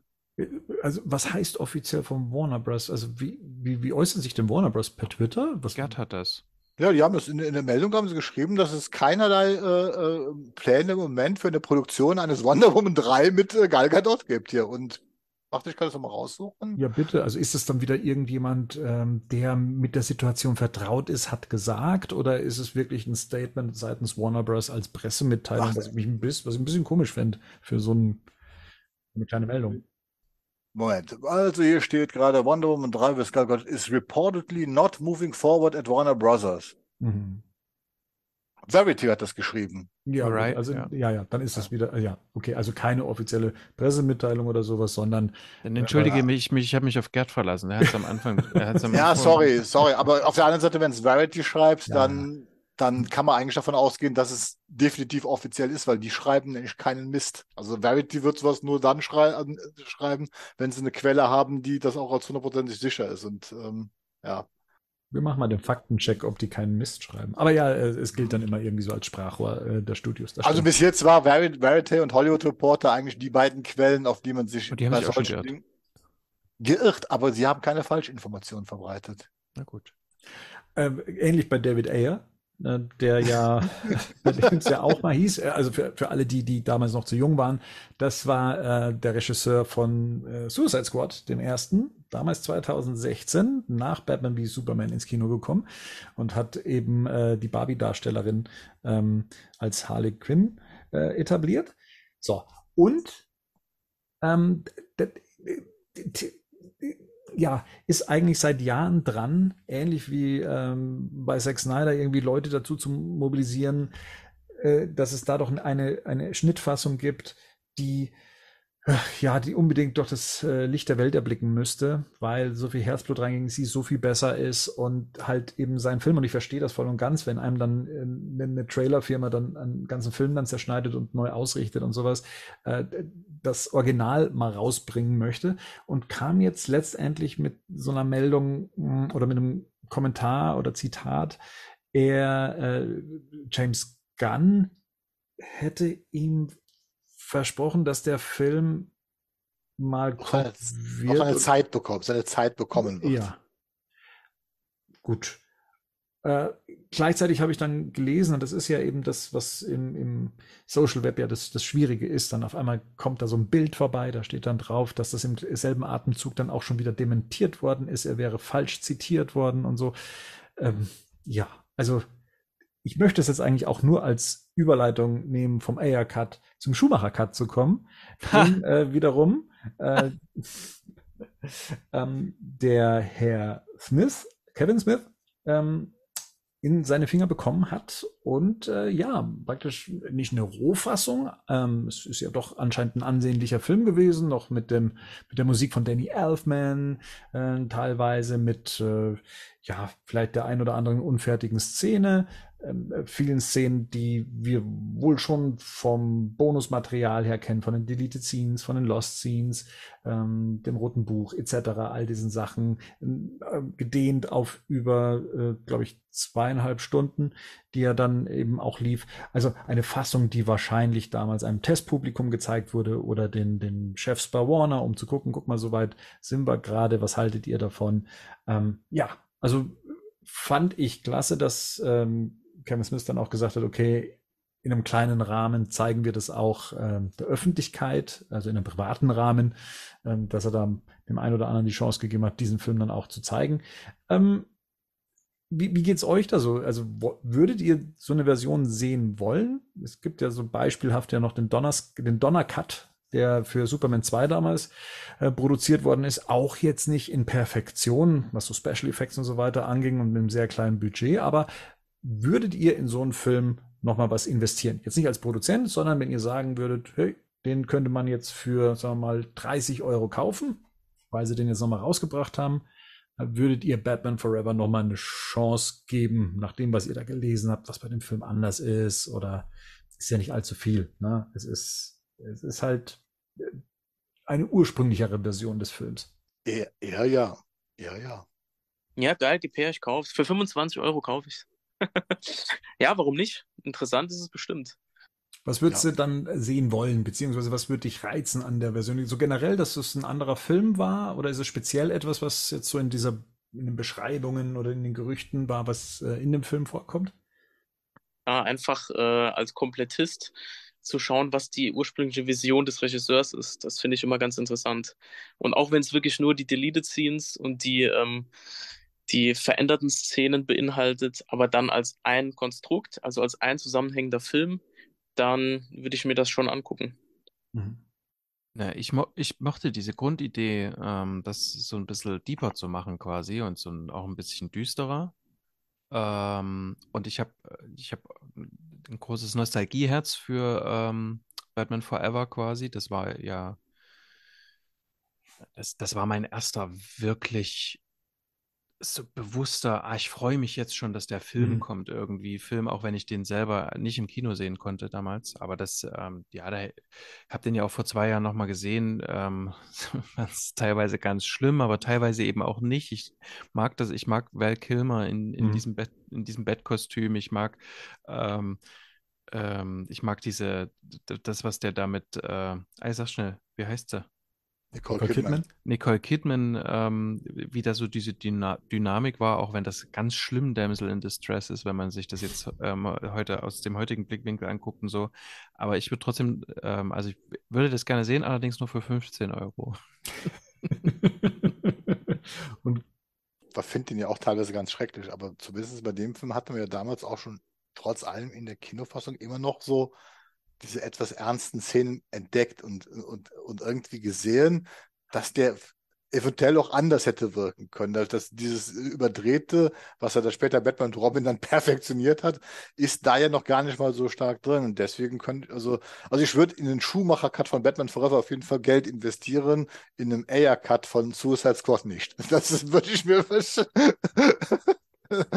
äh, machen, auf jeden Fall. Also ich würde auch aus den gleichen Gründen wie Lukas, äh, einfach um das, um diese Vision mal zu sehen. Allerdings mhm. mache ich mir da nicht so die Hoffnung, ähm, dann völlig anderen Film zu sehen, mhm. dass die Tonalität, die wird nicht viel düsterer sein, ne? Also äh, mhm man hat ja schon gehört, es ist vielleicht nicht ganz so hysterisch und nicht so hektisch mhm. und nicht so, na, dann tut die Musik wahrscheinlich. Das ist schon dann mega düster, wenn du es mal vergleichst. Ja, ja. ja. Aber es, es gibt ja auch diese Deleted Scenes, wie er dann in diesem Friseursalon ist. Da wird Batman ja die ganze Zeit immer rumgeschickt von Tatort zu Tatort und äh, weil, weil sie sein Batmobil manipuliert haben und dann taucht er in diesem Friseursalon auf einmal ein und dann kommt sie, oh, Batman, dürfen wir dir was an den Spitzen schneiden und sowas. Und ich mir denke, das ist halt auch weiterhin eigentlich ne, recht abgedreht. Ja. Aber ich muss sagen, und das, das ähm, mir geht's ja auch so, ich habe auch so einen Softspot für Batman Forever und mir fällt das dann doch auf, jetzt wo ich mal wieder ein paar Screenshots gemacht habe vom, vom Film und so, dass ich mir gedacht habe, hm, der ist im Vergleich zu anderen Filmen aus der Zeit, ist der gar nicht so schlecht gealtert. Der sieht teilweise noch gut mhm. aus und ist für seine Zeit wahrscheinlich äh, recht fresh. Also so, der, der kommt schon gut daher mit diesem Neon-Look. Ich traue es mir ja kaum zu sagen, aber er, er, er wirkt tatsächlich recht äh, fortschrittlich. Ähm, ich habe auch äh, so über diese, es gibt diese Szene, wie er da von dem Ritz runterspringt und das mhm. ist, glaube ich, so das erste 3D-Stunt-Double und habe dann dieses habe dann Artikel drüber gelesen, wie das damals gemacht wurde und wie das gepitcht wurde und wie, wie man da mit den Kameraeinstellungen gearbeitet hat und dass das damals so super revolutionär war. Und auch die Szene fällt mir immer wieder auf, wie, wie neu sich die anfühlt für einen Film aus der Zeit. Ähm, also der, der hat schon so seine Qualitäten, auch wenn er als so ja. gesamter Film mir trotzdem immer noch Kopfschmerzen. Ja. Naja, du hast halt diese Tommy Lee Jones Geschichte, ja. ist halt so völlig, völlig abgedreht. Ich hätte mit dem Riddler, glaube ich, sogar noch leben können. Mhm. Ähm, aber mhm. das, ja, der Rest ist halt, aber ich hatte das vor sechs, sieben Jahren hatte ich mal die, die, die ersten vier Filme mir quasi angeguckt, so nacheinander. Und ähm, ich weiß ja, ich bin ja hier mehr äh, schwer im Cast niedergeschrien worden, als ähm, ich nicht glauben konnte, dass euch Batman und Robin am Ende besser gefallen hat, weil es der konsistentere Film ja. war. Ja. Was, was wahrscheinlich stimmt, aber das geht mir ehrlich gesagt vorbei. ähm, weil ich noch so ganz stark im, im, im Kopf hatte, eben von, vor, von, dieser, von dieser Sichtung vor ein paar Jahren, ähm, ganz schlimmes CGI, äh, wo die mit diesem äh, ganz schlimmes CGI in, in Batman und Robin, wo die dann auf dieser, auf dieser Tür, äh, ja, ja. ist das eine Tür, wo die dann da so runtersegeln und so. Ja, ja. Und ich, und ich noch eben an diesen, an den Safe denke aus äh, ähm, Forever und halt denke, okay, dann mach's lieber so. Also, weißt du, das, das wird ja auch ein richtiger Safe gewesen oder irgendwie sowas gewesen sein, aber das sah nicht so CGI-ig aus. Und, ähm, aber selbst Batman und Robin fand ich da tatsächlich, ich, ich gucke das auch tatsächlich noch gerne. Also aus der Tricktechnik heraus, diese Mischung. Nicht gerne angucken. Diese, Dieses, ja, CGI und Model, dass das, also rein die technisch gesehen gefällt mir das immer noch gut tatsächlich. Da, da war Batman Forever sogar recht revolutionär. Wie gesagt, mit dem digitalen Stunt. Das war einer der ersten, wo, wo mit digitalen Figuren Stunts halt realisiert worden sind. Äh, es war auch einer der ersten Filme, der sich ja zum Beispiel getraut hat, längere Kamerafahrten, zum Beispiel über äh, Wayne Enterprise, diese berühmte Fahrt, wenn wir zum mhm. ersten Mal Edward ja. Nigma kennenlernen. Ja, ja. Das ist, sieht natürlich heute aus, sorry, wie Nintendo 64 Grafik, aber es war halt damals, hat man sowas halt in der Form noch, noch gar nicht gesehen. Äh, äh, in der Form und, und, und da haben die sich schon sehr viel getraut. Und wie gesagt, ich habe auch meine enorme Probleme mit, mit, mit, mit Batman Forever. Also das weißt du auch. Wie gesagt, das ist halt nicht mehr das, aber wie gesagt, der hat noch seine Momente und es ist der einzige Film, das ist auch interessant.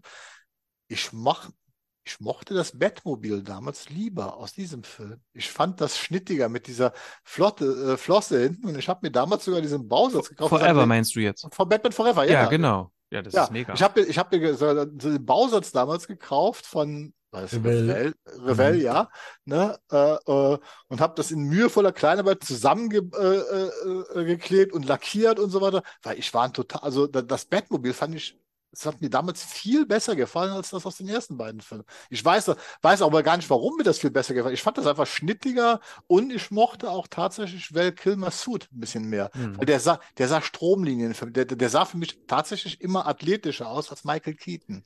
Oh, da nickt auch der Lukas ganz. Äh, der, der macht das Kostüm auch mehr. Ja. Ja, absolut. Den Panther-Suit auf jeden Fall. Ich meine, Ben und ich haben uns ja diese Hot Toys gekauft. Das ist zwar der Sonar-Suit, aber ich würde nochmal zuschlagen, wenn es das andere Kostüm dann auch nochmal geben würde. Der war schon richtig gut. So ein bisschen zu glänzend, aber ich mag auch einfach dieses äh, Gelb im Hintergrund beim Bat-Symbol. Mhm. Das war ja bei Batman und Robin dann gar nicht mehr. Batman Forever hatte das noch. Und gerade auch die Dynamik zwischen Robin und Batman, die war im, bei Batman Forever sehr gut. 100 Prozent, ja. ja auch diese Szene, in der Robin, da erinnere ich mich noch als Kind, da habe ich immer freiwillig Wäsche aufgehängt, weil der so und die Socken so ausbringt. Ja. ja. Hat es so funktioniert? Ja, ja, natürlich. Robin hat schöne Szenen, auch mit Alfred. Also das muss man ganz mal äh, ja. erst sagen. Also ich finde Chris O'Donnell als Robin, auch, auch ja. den Suit, den er am Ende hat. Also ich mag dieses Robin-Kostüm äh, total. Äh, ähm, klar, auch wenn das wieder nur dieses, dieses ähm, Latex war, aber im Gegensatz zu Batman und Robin, wo er dann dieses Nightwing-Kostüm, also dieses merkwürdige Nightwing-Ding trägt, finde ich das, den Robin-Suit in Batman Forever richtig gelungen. Und mir hat der super gefallen. Äh, also, also es gibt viele Sachen in Batman, Batman Forever, die ich einfach als gelungen empfinde. Wie gesagt, dass der Film so mit Tommy Lee Jones ist, glaube ich, der größte Schwachpunkt, dieses hysterische, was Tommy Lee Jones als Two-Face darüber bringt. Das macht, ich glaube, das macht auch viel von diesem Film tatsächlich ein bisschen kaputt. Ich glaube, bei dem Riddler, da habe ich das ja immer erwartet. Jim Carrey, sagen die immer, ja, der, der war ja total überzogen. Nee, nee, aber den kannte ich noch so aus dem Comic und so als Hommage an diesem Riddler aus der, aus der, aus der Batman-Fernsehserie, fand ich das vollkommen in Ordnung. Aber bei Two-Face, das war für mich halt immer eine, eine sehr tragische Figur. Und der kommt hier Wen weniger tragisch rüber. Halb tragisch. Ja, ne? genau. ja, ne? Beide ja. gleich im Film waren und beide gleich angelegt waren. Ja. Ja, das ist genau, genau richtig, Lukas. Ja, 1995. Also das heißt, äh, in zwei Jahren dürfen wir in dem Film ja nochmal über in, in aller Ausführlichkeit sprechen, Szene für Szene. Henning freut sich. Zwölf Folgen. Ob wir, ob wir dann auch über Huntress reden? Huntress, stimmt. Es gab auch noch äh, ein, ein Gerücht, äh, ein Huntress-Film wäre in Planung. Also nicht die Huntress wahrscheinlich, die wir noch kurz und mehr oder weniger in dem Harlequin-Film gesehen haben, sondern man hat damit was Experimentelles vor, und zwar, dass der Film äh, in koreanischer Hand liegen soll. Ähm, in Korea produziert äh, mit einem koreanischen Regisseur, ähm, also das ganze Setting nach äh, Korea verlegen und ähm, ja, da einen eigenen Film draus machen. Mehr Infos gibt's dazu eigentlich gar nicht, äh, wenn es überhaupt eine Info ist. Also es ist erstmal ein Gerücht. Ähm, ich fand es vom Konzept her spannend. Trotzdem habe ich mich gefragt, so Huntress, eigener Film, das klingt irgendwie so wie vor 10, 15 Jahren, wenn so Nebencharaktere ihren eigenen Film ja. bekommen. Braucht's das? Ist das der Plan? Gehört das zu James Gunn? Oder ist das äh, so eine Joker-Nummer, ähm, die halt einfach eigenständig ist und dann was Experimentelles ist, aber dann wieder Huntress? I don't know. Ich liebe Huntress, also in den Comics auf jeden ja. Fall. Äh, großer Fan. Aber ich weiß nicht, ob die für die große Leinwand gemacht ist. Als HBO Max Projekt, was es nie wieder in der Form geben wird, ja, hätte ich das auch noch ähm, als, als hinnehmbar äh, empfunden und dankbar empfunden. Aber Kinofilm, was sagt ihr zu dem Konzept generell, wenn es das denn so gibt? Aber ja, nehmen wir es mal so hin. Wenn es aus Korea kommt, würde ich sofort kaufen. Ich bin ein großer Fan vom koreanischen Kino. Mhm. Also das, was in den letzten, ich sag mal so, in den letzten 15 Jahren aus Korea gekommen ist, Old Boy, I Saw the Devil, äh, äh, Lady Parasite. Vengeance, Parasite, ähm, da wird großartiges Kino gemacht. Und ein Huntress, also ein Actionstoff in koreanischer Hand mit einem koreanischen Regisseur und auch mit einem entsprechenden Background, würde ich mir sofort anschauen. Tatsächlich. Also einfach, äh, weil ich diese Art des Kinos, die die da machen, sehr, sehr liebe und ich da denke, dass da was sehr Progressives bei rauskommt. Äh, vor allen Dingen, weil aus dem koreanischen Kino, da erlebt man immer wieder Sachen, wo man dann sich denkt, äh, sowas hast du schon lange nicht mehr gesehen oder da wirst du wirklich überrascht, dass man also, weil es halt immer noch die sich sehr viel trauen zu experimentieren. Von daher finde ich das Konzept finde ich sehr, sehr spannend. Ich hätte jetzt an die Figur wird es ich mag diese Hunters-Figur auch in den Comics und so weiter. Ich fand die jetzt in dem äh, Harley Quinn-Film, war sie halt äh, leider verschenkt ein bisschen, äh, ähm, obwohl ich die Darstellerin sehr mochte, die, die sie da dargestellt hat. Aber äh, ich glaube mal, sie ist in Anführungsstrichen so unbekannt, dass man da tatsächlich einen Film machen könnte aus Korea, dass man das also auch hier wieder im Westen verkaufen könnte, dass man das da nicht krumm nehmen würde, dementsprechend, weil diese Figur eigentlich, finde ich, für die Normalsterblichen eher unbekannt ist. Aber wenn ich halt einen koreanischen Actionfilm mit ihr produzieren würde, könnten wir auf jeden Fall die Fans des asiatischen Kinos damit auf jeden Fall abholen.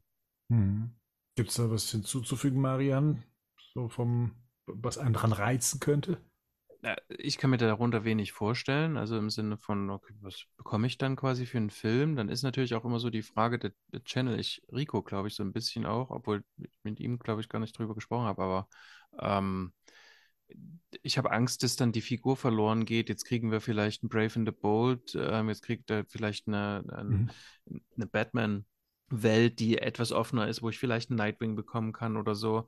Und ich bin ein großer Fan von ähm, Huntress, die war in den 90ern, in den Comics war die sehr präsent ja. äh, oder immer wieder. Und ähm, was ich hätte halt Angst, dass, dass es keine Verbindung gibt zu, zu Batman quasi. Und deswegen kann ich mir aber auch nicht vorstellen, dass es im DCU stattfindet, sondern dass es eher so ein, so ein Side-Projekt ist. Also du meinst, dass das dann auch dass es auch eine koreanische Figur dann auf einmal ist. Also nicht wie bei Wolverine, da gab es doch auch die, die Variante, wo er dann mal in, wo war er denn da? Japan, aber das ist natürlich mhm. auch direkt aus den Comics entnommen, ne? Mhm. Das ich weiß nicht, ob Helena Bertinelli, dass sie jetzt mit in Korea viel zu tun hat, so ungefähr. Also ich glaube, das wäre dann eher so ein ähm, so ein Verpflanzen. Das, damit hätte ich jetzt weniger ein Problem als mit, ähm, okay, hängt es dann irgendwie mit Batman zusammen oder eher nicht? Also, ich kann mir darunter nichts vorstellen, tatsächlich. Mhm. Lukas, gibt Geht es dir da ähnlich, ähm, dass man sich jetzt unter zumindest diesem Vorhaben oder diesem Gerücht über das Vorhaben, ähm, Huntress-Film aus koreanischer Hand äh, rauszubringen, reizt dich das? Ist tatsächlich jetzt eine Figur, die mich weniger interessiert. Aber nochmal, ich lasse mich überraschen. das heißt, in deiner Sammlung gibt es keine Huntress-Figur? Nein. Okay. Wenn ich damit jetzt auch noch anfange, hör auf. aber die war mal Mitglied der Justice League. Ja, aber selbst die Justice League habe ich seltenst komplett in der Sammlung. Ja, aber das ist, ähm, weiß ich nicht, ob das gut ist für so eine Sammlung. Dann würde ich sagen, kommen wir von Korea nach San Diego. Wir schauen mal, was die äh, Comic-Con so an den Start gebracht hat. Die fand ja mal wieder statt. Äh, nicht so, wie man es jetzt in den Jahren davor kannte, dass das die große Plattform für die Filmstudios auch ist, um ihre Filme zu zeigen. Ne? Wir haben ja vorher auch über den Streik gesprochen. Das wäre auch schwierig gewesen, äh, da ja auch die Stars nicht auf Promotour dann gehen dürfen und über ihre Projekte, selbst über vergangene Projekte nicht sprechen dürfen. Aber dann wurde es natürlich wieder das, was es mal war, eine Comic-Con. Also ähm, deswegen die Frage auch an den Marian, was gab es denn an Highlights an, aus dem Comic-Bereich von der San Diego Comic-Con? Was, was, was konnte dich begeistern? Es muss nicht alles sein, was es da gab, aber wenn dich speziell was begeistert hat, dann immer her damit. Ach so, es gibt tatsächlich zwei Sachen, die mich begeistern oder wo ich äh, denke, das schaue ich mir, äh, das schaue ich mir auf jeden Fall an. Und zwar sind das so zwei Standalone-Titel. Ähm, das eine ist, ähm, heißt Batman Gargoyle of Gotham von äh, Raphael mhm. Grampa. Im Grunde geht es irgendwie so um ein, ähm, geht es um Batman, der die Bruce Wayne-Identität abgelegt haben soll. Und äh, das alles noch viel düsterer ist, als man es schon alles kennt und so. Und dann stößt er schließlich auf irgendeinen Serienmörder ähm, der irgendwie in Verbind Verbindung mit äh, Batman und seiner alten ähm, oder mit seiner Vergangenheit steht. Und ich fand auch, äh, ich habe dazu einen Artikel gemacht, also in der, in den, im normalen Comic Roundup. Und ich mag das ähm, Artwork tatsächlich. Und das Cover allein hat mich schon sehr abgeholt, muss ich sagen. Also ich mhm. glaube, ich würde es allein wegen dem Cover mir holen, um dann festzustellen, dass es wieder leider nur irgendwie sowas ist, so ein, so ein Standalone-Titel von einem, von einem Zeichner, ähm, wo es jetzt nicht zu 100%, wie bei Jock zum Beispiel, äh, wo, wo, der Titel jetzt so, ja, so Durchschnitt ist oder so. Das wird wahrscheinlich so ähnlich sein. Und dann gibt es noch einen ähm, von Christian Ward. Ähm, das ist auch ein Zeichner und er macht Batman City of Madness. Und da, die, die, das kennt man so ein bisschen die Prämisse. Es gibt quasi eine, äh, eine, gibt eine Unterwelt und die wird genährt von den dunklen Emotionen der Oberwelt. Und es gibt quasi so eine, eine Art Spiegelwelt. Ähm, und es sieht alles ein bisschen sehr experimentell aus, so ein Stück weit nach ähm, Uh, wie heißt das von Grant Morrison? Um, Arkham Asylum, Serious House on Serious Earth. So sieht es ein Stück aus. Also es ist sehr experimentell so im, im Artwork, aber auch da ein paar schöne Sachen und vor allem ähm, so auch, das wird auch schon so in diesen, ähm, in den ähm, Variant-Covern so angedeutet, da ist auch so, da steckt auch so ein bisschen der äh, äh Cthulhu-Modus, äh, Cthulhu-Mythos mit drin von Lovecraft. Also es hat auch noch so Lovecraftsche Anleihen. Das ähm, hat mich schon angesprochen tatsächlich. Und für dich vielleicht, oder für die, für die, für die, für die ganz großen Nerds kommt Justice League versus Godzilla versus Kong. Mit Variant-Covern, äh, wo das eine klingt wie Godzilla und das andere, wenn du es aufmachst, und das andere wie, wie King Kong. Ernsthaft? Ja, ja. Wieso diese Geburtstagskarten? Ja, genau. Bestimmt ein bisschen besser verklebt, aber ja. Stelle wieder fest, dass du meinen Artikel nicht liest. Das verletzt mich schwer. Andersrum. Ja. Artikel lesen, ich habe leider nichts dazu gefunden, aber mich hat ein, ein Thumbnail, welches du benutzt hast, sehr fasziniert. Und zwar, das ist dieser, dieser gelangweilte Joker vom Computer. Ja, das ist allerdings gerade eine aktuell laufende. Ja. Ähm, Erklär mir mal, was das ist, weil ich habe dann gesehen, es gibt noch weitere äh, Comics aus der Reihe ähnlich, also dass der Joker ein, ein, ja, was ist das, so ein ganz normaler Mitarbeiter ist und das gibt es mit Poison Ivy dann auch noch. Äh, genau. Ich das richtig gesehen? Nur ich habe ja. jetzt nicht den, den Link dazu gefunden, ähm, was das für eine Story sein soll. So, so, ein kleines Event quasi, Night Terrors heißt das. Und da geht's so, also das läuft gerade aktuell in den USA und das sind auch die Serien, also da, da produzieren die so Miniserien quasi für auch verschiedene Charaktere, gerade Batman, aber das sind auch Green Lantern und so weiter. Also das, das äh, gibt es quasi im ganzen ähm, äh, DC-Universum. Und da geht es quasi um Albtraumvisionen, die sich quasi nach oben kämpfen. Und, äh, und, und alle, alle DC-Figuren sind quasi ähm, im, in Albträumen gefangen. Mhm. Und für den Joker, was ist der schlimmste Albtraum? Natürlich im Büro zu sitzen, ähm, 9-to-5-Job äh, 9-to-5-Job zu machen. Und zwar hier als äh, wie, äh, Telefo Telefonistin. Und äh, bei Poison Ivy ist es auch so. Ich glaube, die lebt so eine so einen 70er Jahre ähm, Hausfrauentraum. das ist natürlich ähnlich doof. Genau. Äh, aber die, die Cover sind generell sehr ziemlich cool dazu, ne? Also weil du so, so Albtraumgestalten ja. siehst und so, ja. Aber bisher so die Rückmeldungen sind, es ist nett, aber, durch, aber nicht mehr als Durchschnitt. Okay. Ja. Okay. Aus dem Animated-Bereich, was gab's da? Ja, stimmt. Watchmen kommt und äh, Justice League Crisis on Infinite Earth. Sie haben, glaube ich, in einem Interview gesagt, dass Sie jetzt auch durch, naja, den Wechsel durch, durch Gunn und was die Ausrichtung äh, des, des äh, Animationsuniversums angeht, ähm, was ja dann auch sich mit dem vereinen soll, ähm, was, mhm. was auf den großen Leinwänden dann zu sehen ist. Und das da, glaube ich, auch sogar äh, Zeichentrickfilme hat Gunn, glaube ich, bestätigt, dann auch äh, in Kinos zu sehen sein werden. Zumindest meine ich, das aus einem dieser Tweets rausgelesen zu haben. Ich möchte mhm. hier nichts streuen, was nicht stimmt, aber mhm. ich meine, dass er das mal mit Absolutely beantwortet hat.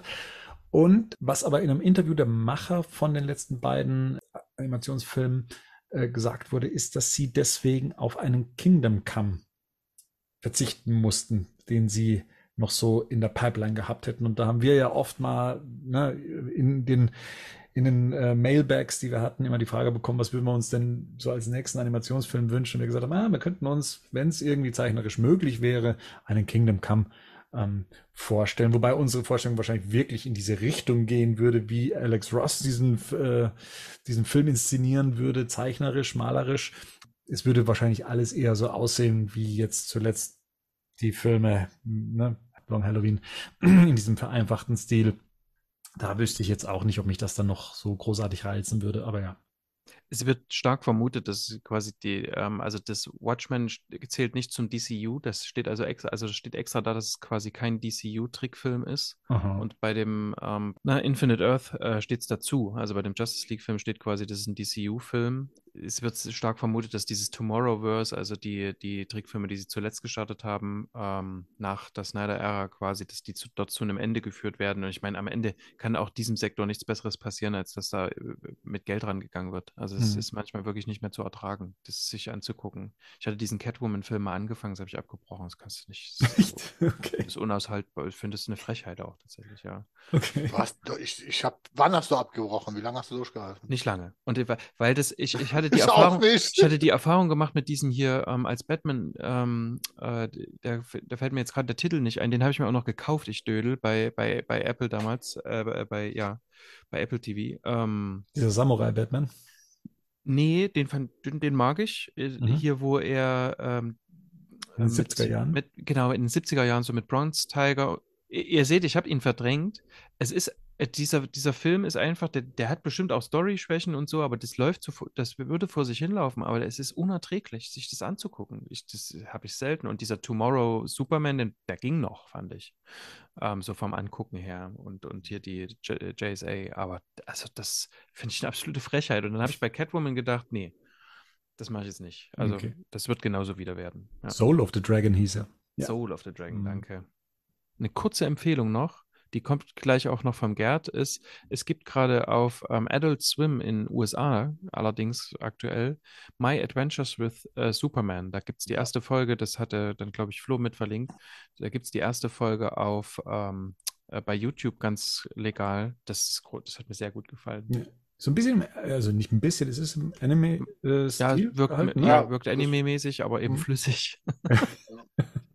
aber nur die erste Folge ja, da. leider nur die erste Folge bis ja. jetzt online und es ist aber sehr hübsch. Ich hoffe, die kommt irgendwie nach Deutschland die oder wenigstens hier auch, abrufbar. Ja? Die anderen sind auch gut. Also ist, die Serie ist toll. Also das muss man ganz das ist eine wunderschön, äh, also auch von den Animationen her, ne? Also wie gesagt, äh, die, die, die erste Folge alleine, wie ich die gesehen habe, habe ich gedacht, okay, da sind jetzt die letzten fünf Jahre alle DC-Animationsfilme mal abgestunken, weil die besser animiert ist, weil nur eine Folge wesentlich besser animiert ist. Äh, nee, die treffen den Geist von Superman, die 100%ig fangen die ein. Es gibt zwar sehr schöne Sachen, die fand ich halt witzig ist es, wenn er sich in Superman also verwandelt quasi. Äh, da gibt es sehr schöne Sailor Moon Anleihen. Also es ist so, und damit spielen die auch ein bisschen, um diese Anime-Fans zu kriegen. Aber dieser Kern von der Figur, der ist 100% getroffen. Die Chemie mit Lois Lane und mit Jimmy Olsen, also genauso stellt, stellt man sich das mit Superman vor.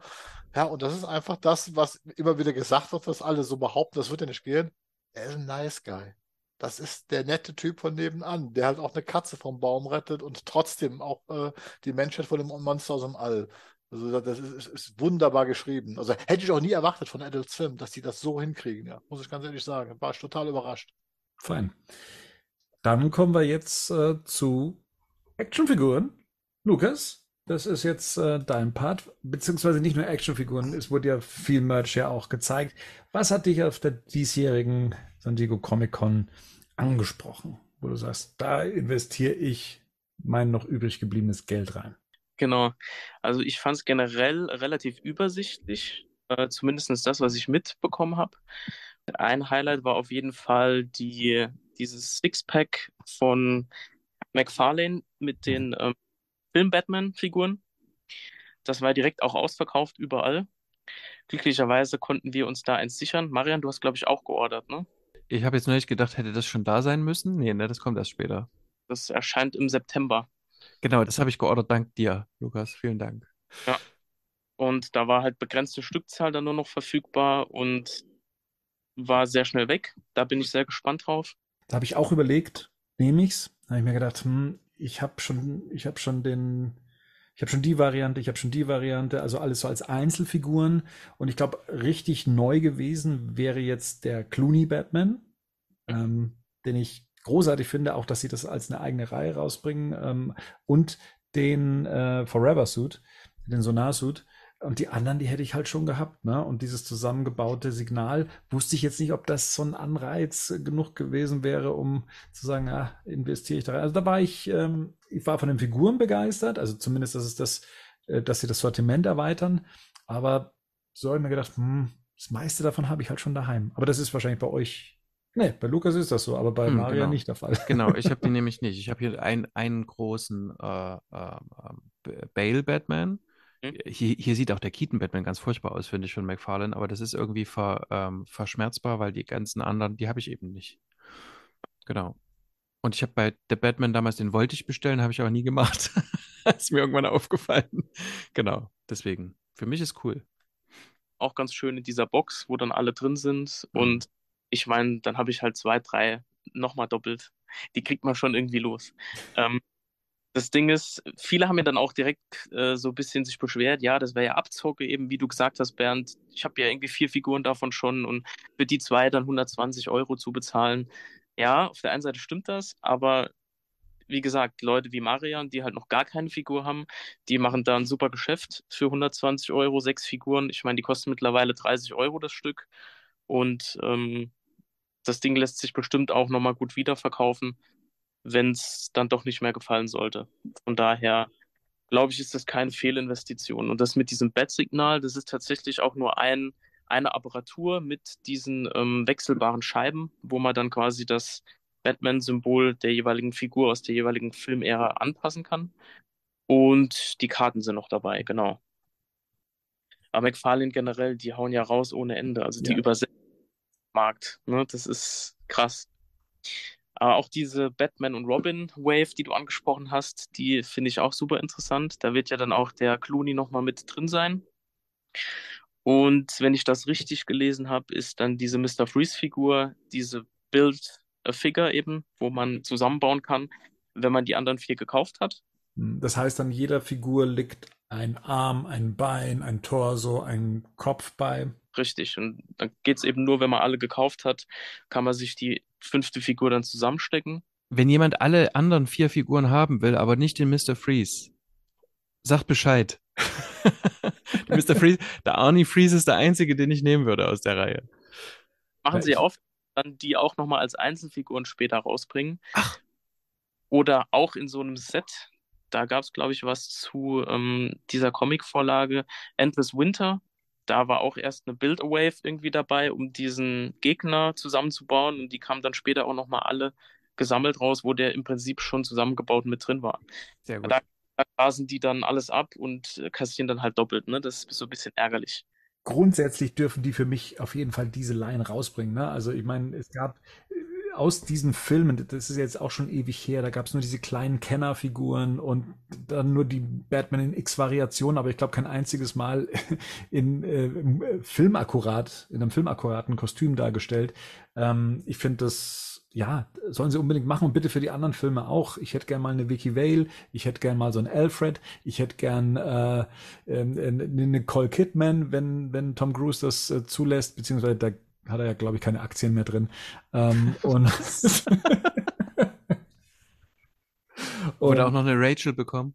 Oh, ja, zum Beispiel. Genau, also all das und ich glaube, dass ähm, McFarlane, wie du schon sagst, haut ja raus ohne Ende und auch da bitte, ja, machen. Also ich habe auch das Batmobil mir dann bestellt, äh, was ja nochmal hier mit äh, der Keaton-Form nochmal angeboten wurde, auch wenn das Dach nicht geil aussieht. Aber da ist eine Batman-Figur, eine 89er Batman-Figur im, im McFarlane-Style mit dabei. Ja, damit kriegst du mich. Das ist echt gut. Also jetzt kommen die Figuren, die so aussehen wie die, die wir uns damals als Kind gewünscht haben. Und ich glaube, genau darauf bauen die und deshalb kaufen wir das halt auch. Und ja, das funktioniert. Mhm. Bei den ähm, Animated Series, da hatte ich ja auch äh, gesehen, das hat, glaube ich, einer im Discord gepostet, dass da teilweise Figuren nochmal re-released werden. Und äh, da war auch diese neue Figur dabei, dieser Condiment King oder wie der heißt, der mit diesen Ketchupflaschen da rumspritzt. Den gab es vorher nicht. Ich weiß nicht, ob das eine äh, Figur zum Zusammenbauen dann ist, wenn man wieder alle kauft. Wahrscheinlich. Das heißt, die müsste ich dann auch noch ein drittes Mal kaufen. Wir werden sehen. Da gilt das Gleiche. Wer den Condiment King blöd findet, schreibt uns auf Discord an. ich nehme den. Äh, und Bernd, falls du dich doch noch entschließt, dieses Sixpack zu wollen, ich habe es tatsächlich zweimal bestellt. Also eins hätte ich dann auf Halde für 500 Euro gebe ich es dir. ich, ich, ich schaue nochmal. Das ist okay. Mondo hat ein bisschen was angeteased. Da kam ja im Vorfeld zu äh, San Diego Comic Con noch die Ankündigung der Man-Bat-Figur. Die haben ja diese äh, 1 zu 6 Serie der Animated Series, die auch super toll ist, super hochwertig und äh, sehr schön. Und der war auch relativ schnell ausverkauft. Hm. 1 zu 6 heißt, die Figuren sind dann so um die 30 Zentimeter hoch, ne? Genau, ja, aber auch eben eine Actionfigur, also keine statische Statue. Äh, die kann man dann auch bewegen und posieren und in verschiedene ja, Posen quasi dann bringen. Und da ist, das war diese Limited Edition, ich glaube, die war limitiert auf 1000 Stück. Die war auch innerhalb von zwei, drei Tagen ausverkauft. Und auf Messebildern hat man gesehen, dass die nächsten Figuren dieser äh, Serie dann das Phantom sein werden, also aus Batman und das Phantom. Da habe ich mir gestern die UHD doch vorbestellt, weil die nochmal 10 Dollar günstiger war. Die ist gerade reduziert. Da gucken wir doch mal gleich nebenbei. Also hier auch nochmal, der Film kommt als 4K UHD äh, raus, allerdings äh, vorerst nur in den USA. Amazon.com regelt, kann man sie bestellen. Mhm. Dann gibt es vom Batman nochmal eine Batman Noir-Figur. Das ist im Prinzip die, die schon erschienen ist. Einfach nur in Schwarz-Weiß-Bemalung. Auch wieder so ein bisschen Geldmacherei. Ebenso wie die Mr. Freeze-Figur. Auf den ersten Blick ist da nichts anders. Also keine neuen Figuren, sondern lediglich eine andere Bemalung. Was genau das damit auf sich hat, verstehe ich selbst nicht so richtig. Winter 2023 ist anscheinend das Release. Natürlich. Ansonsten gab es von Neka dann noch ein paar Replika-Props zur 66er-Serie. Mhm. Die haben dich, glaube ich, ganz begeistert, oder? Eigentlich eher enttäuscht, weil ich damit gerechnet habe, dass äh, Nika so als nächstes wieder was aus dem 89er-Film äh, bringt. Da ist ja noch diese Gauntlet äh, offen, die im Flugelheim-Museum in der Szene als Batman durch das Glasdach ähm, sich abseilt und Vicky ähm, vor dem Joker rettet, äh, dass er das noch rausbringt, das fehlt mir tatsächlich noch so als Equipment, weil Batarang und, und Grappling Gun gibt's halt auch schon in anderen äh, Versionen und das Teil hat's halt noch nie gegeben. Das wäre halt tatsächlich ähm, mal etwas komplett Neues. Hm, weiß nicht, ob es zu teuer ist in der Produktion. Man hat es nie wieder gesehen ähm, auf den Messen. Und deswegen hat mich dann, äh, was sie für die 66er-Serie rausgebracht haben, äh, so ein bisschen ja, enttäuscht. Erstens, weil sie keine großartigen Funktionen haben. Ne? Es, sind, es sind ja die Handschellen. Es ist ein äh, Mikrofon und äh, ein, ein Walkie-Talkie von Batgirl, glaube ich. Und was war das andere noch? Ein Radio. Ja. Und äh, das ist, ja, da, also das spricht mich jetzt weniger an, das würde ich mir jetzt so nicht hinstellen. Da bin ich, ja, da, da hätte ich jetzt kein, keine Verwendung dafür, tatsächlich, ja. Ich kann auch mit der 66er-Serie einfach nichts anfangen. Da sind ja auch Figuren wieder rausgekommen, ja. beziehungsweise teilweise Re-Releases, weil die vergriffen waren. Äh, scheint irgendwie ein Run zu sein. Also es gibt dafür tatsächlich Abnehmer. Aber das ist tatsächlich mal was, was ich auslasse. Also da muss ich sagen, da hat mich McFarlane ähm, komplett mit erwischt. Und ich kann noch nicht mal sagen, warum, weil ich bin jetzt auch niemand, der so nostalgisch in der 66er-Serie äh, drin eintaucht, dass er sagt, ich brauche da alles von. Aber mir gefallen die Figuren so gut. Die sind ein bisschen kleiner als die ähm, normalen McFarlane-Figuren, aber die sind recht kreativ in dem, was die da rausbringen. Da ist der Two-Face mit dabei, der ja nur in dem Film vorkam, äh, in Animationsfilm. Ähm, es sind Gegner mit dabei wie Egghead und ähm, King Tut, ähm, die, die sonst nicht als Figuren rausgekommen sind in, in der Form. Und das muss ich sagen, das begeistert mich schon. Es gibt das äh, Motorrad, es gibt das Bad Boat ähm, und alles zum recht günstigen Preis. Und wenn man noch warten kann, dann sind die teilweise für sechs, sieben Euro zu haben auf dem, auf dem deutschen Markt. Deswegen wundert es mich, dass es diese Line auch so lange schon gibt, ähm, dass die, ich dachte eigentlich, es gibt kein Interesse daran, aber die hauen da tatsächlich eins nach dem anderen raus und auch von den neuen Figuren, dass sie jetzt äh, sich so auf die Comic-Reihe, die es mal dazu gab, ähm, stürzen, um auch weitere Figuren rauszubringen, wie unter anderem auch Batgirl, weil sie wahrscheinlich nicht die Lizenz haben, um das Batgirl aus der TV-Show eins zu eins umzusetzen. Das finde ich einfach finde ich klasse. Irgendwie reizen mich die. Ich mag die Verpackung nicht wirklich. Äh, die hatten nichts Sammelwürdiges. Also ich hätte auch Bock, die alle mal auszupacken. Werde ich auch wahrscheinlich mal machen. Vielleicht halte ich da auch noch eine Kamera drauf. Aber die Figuren, muss ich sagen, aus irgendeinem Grund reizen die mich total. Ich kann dir tatsächlich gar nicht rational sagen, wieso. Ja, die sind tatsächlich auch ein bisschen mehr Spielzeug als jetzt Sammelfiguren. Ne? Auch extra so aus, wie du sagst, auch von der Verpackung her auch ein bisschen kleiner und auch wesentlich günstiger. Und da gibt es ja auch dieses Batcave Playset, das kostet, glaube ich, 19 Euro und das ist echt riesig groß. Gibt es übrigens auch noch zu bestellen bei Mighty Underground. und vielen anderen Läden wo man nochmal 5% sparen kann. Ich darf hier. Ne? Wenn man Batman News in die, äh, als, als Code nutzt, kann man 5% sparen. Und jetzt muss ich mal gerade schauen, was haben wir noch? Warte noch kurz, während du schaust. Ich kann euch erzählen, ich habe nämlich jetzt tatsächlich gerade das Wayne Manor Set bekommen von dieser 66er Figurenreihe. Also das ist dann hier diese, diese äh, Bücherwand, die sich dann aufschieben lässt und die zwei Stangen runter in den Batcave führen mit den Telefon, dem, dem, äh, nicht dem roten, sondern hier, ach ja, mit dem Aufklapp, äh, aufklappbaren Kopf. Und es gibt noch irgendwie die Villains Lair, in dem dann die, ähm, die Villains dann eben sitzen und ihre Pläne schmieden. Also da hauen die tatsächlich recht viel Plastik raus. Ne? Also, wie du schon sagst, es ist mehr Spielzeug, was auch eingepackt anscheinend nicht bleiben soll, so wie es auch verpackt wurde. Aber ganz ehrlich, jetzt ähm, habe ich da plötzlich Bock drauf.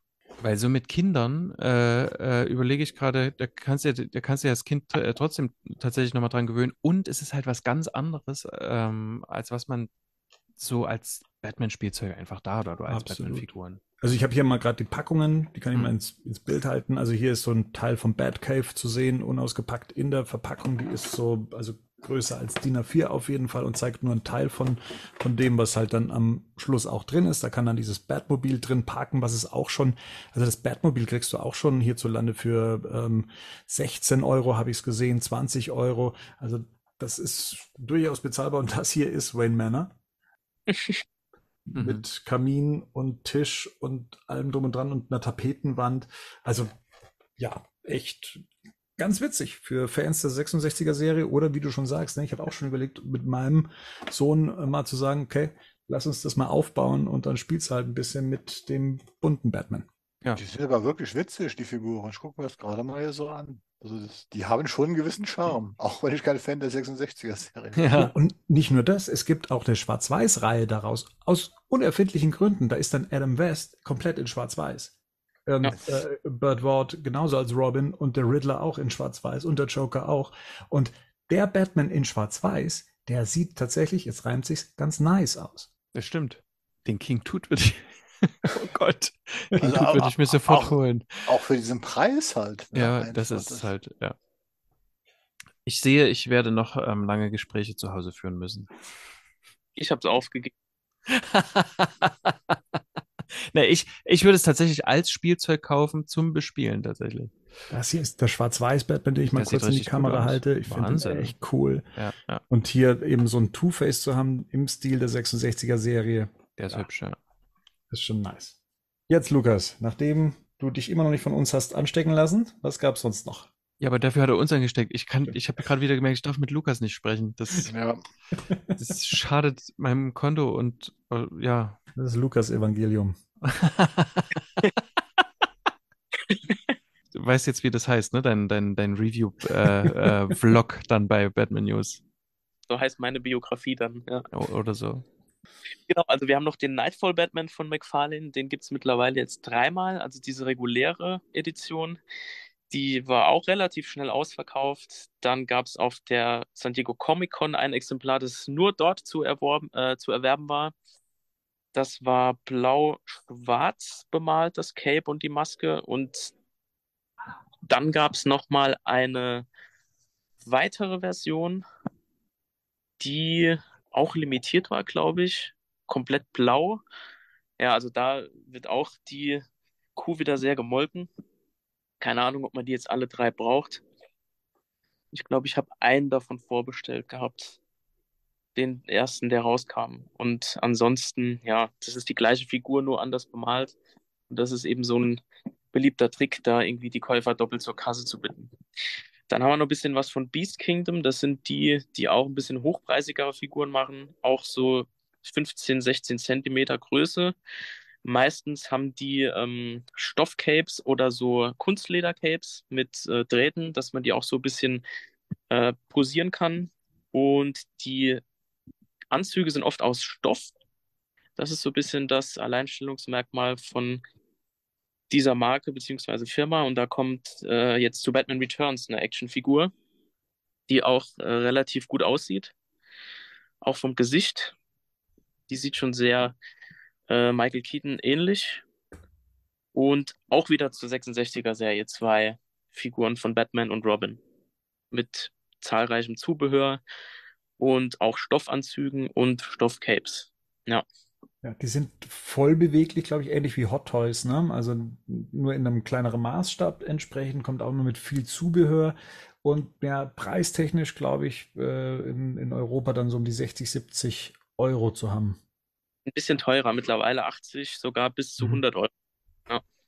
Ja, hat, hat Hot Toys auch sich äh, präsentiert? Also mal abseits ihrer The Flash äh, Figuren, die sie eh schon mal vorgestellt hatten. Ich meine, dass es noch so eine Jubiläumsgeschichte zu The Dark Knight und Wonder Woman gab, oder war das abseits von der San Diego Comic Con? Das war vor der Comic Con zum 100-jährigen Jubiläum von Warner Brothers. Also in dem Rahmen kommt eine Wonder Woman, äh, basierend auf dem Look von Gal Gadot nochmal raus. Aber ähm, die Bemalung ist dem Comic, also der, der Comic-Vorlage angepasst so klassischer Look einfach. Und die Dark Knight-Figur, die sieht ein bisschen merkwürdig aus. Das ist im Prinzip eine Wiederveröffentlichung dieser Dark Knight Trilogy-Figur, aber mit ganz seltsamer Bemalung, also blaue, blaue Haube, blaue Maske, blaue Handschuhe und Armstutzen und das Cape ist dann schwarz, also da ist irgendwie alles so ein bisschen durcheinander. Das sieht aus, als hätte man sie bei Wish bestellt. Ganz Ja, mhm. sieht nicht sehr hochwertig aus und irgendwie ergibt sich da kein homogenes Design. Dazu habe ich auch einen Artikel geschrieben auf der Website, da kann man sich die Bilder anschauen. Aber ich weiß nicht, also je öfter ich mir das angucke, je schlimmer finde ich es.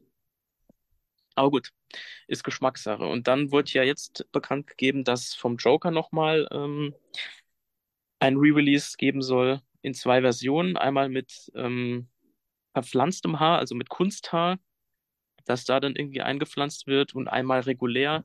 Das ist dann halt eben aus Kunststoff, wie bei den normalen Figuren auch. Und preislich dann wieder ein Unterschied. Das macht dann wahrscheinlich wieder 100, 150 Euro aus. Wer es mag. Aber gut, das sind im Prinzip die gleichen Figuren, die dann irgendwann vergriffen waren und dann gibt es nochmal eine Wiederveröffentlichung. Kleines Detail wird geändert und dann dürfen die Sammler nochmal zur Kasse. Tja. Oder wenn es das erste Mal ist, hat man die Chance, äh, sich die Figur auch zuzulegen. Genau. Was ist dein persönliches Highlight davon?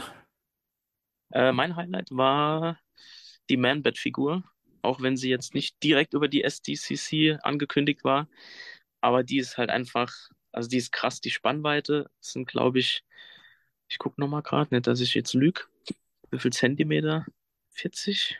40 Zentimeter wäre ein bisschen wenig, glaube ich, weil ich glaube, die Figur, die es damals schon von DC Collectibles gab, im noch kleineren Maßstab, waren schon 40 Zentimeter. Ich glaube, das müsste schon noch mal eins drauflegen, oder? 86 Zentimeter. Ja, genau. Ja. Dann würde ich sagen, vielen Dank für diese Zusammenfassung. Es ist immer wieder schön, über Merchant-Action-Figuren aus dem Bereich zu sprechen. Ähm, wie gesagt, da merkt man ja doch so, hm, das, die ein oder andere Investition möchte man dann doch mal wieder ähm, tätigen, was das angeht. Gut, apropos Investition, wie viel Geld habt ihr in digitale Comics bislang gesetzt, um mal einen etwas ungelenken Übergang zum äh, letzten Thema des Abends äh, zu schaffen? Digitale Comics. Ähm, ich kann sagen, als es Comixology gab, habe ich da ganz viel Geld gelassen. Comixology kann man vielleicht auch noch mal erzählen. Das waren ähm, ein, ein digitales Comic-Unternehmen, was, glaube ich, seit 2007 ähm, es geschafft hat, digitale Comics auf iPads äh, zu bringen oder halt eben auf ja, eben ähm, solche Devices, ich glaube auch auf dem Rechner war äh, das anzusehen und die hatten irgendwie so alles irgendwann mal vereint von Marvel, äh, DC, ähm, IDW und so weiter, was es nicht alles gab. Und natürlich, ähm, was auf dem amerikanischen Markt ja möglich ist, zu sehr günstigen Preisen teilweise mit sehr vielen Sales, indem man sich dann ähm, 400 Seiten Comics im, im besten Fall für ähm, 99 Cent dann holen konnte. Ja. Und äh, wenn man das mal gemacht hat, dann äh, hat man auch sich dann irgendwann mal dafür entschieden, okay, dann lese ich es halt auf Englisch. Ist ja, ist okay, man wird es schon äh, verstehen und da habe ich mich dann auch reihenweise damit eingedeckt und ich glaube, bei Mariam war das auch so. Ja, zu 100 Prozent. Das war eine schöne Zeit und ähm, weil Lukas vorhin die auch angesprochen hat, äh, die Adventures haben ja dann später noch Fortsetzungen bekommen, die wir in Deutschland nie gesehen haben oder die nur teilweise veröffentlicht worden sind. Und äh, da habe ich auch, also wirklich diese komplette Comic-Reihe, glaube ich, für zwei Euro bekommen, irgendwie mal in einem Sale oder so. Also diese Sales waren, waren, waren nicht von dieser Welt zum Teil.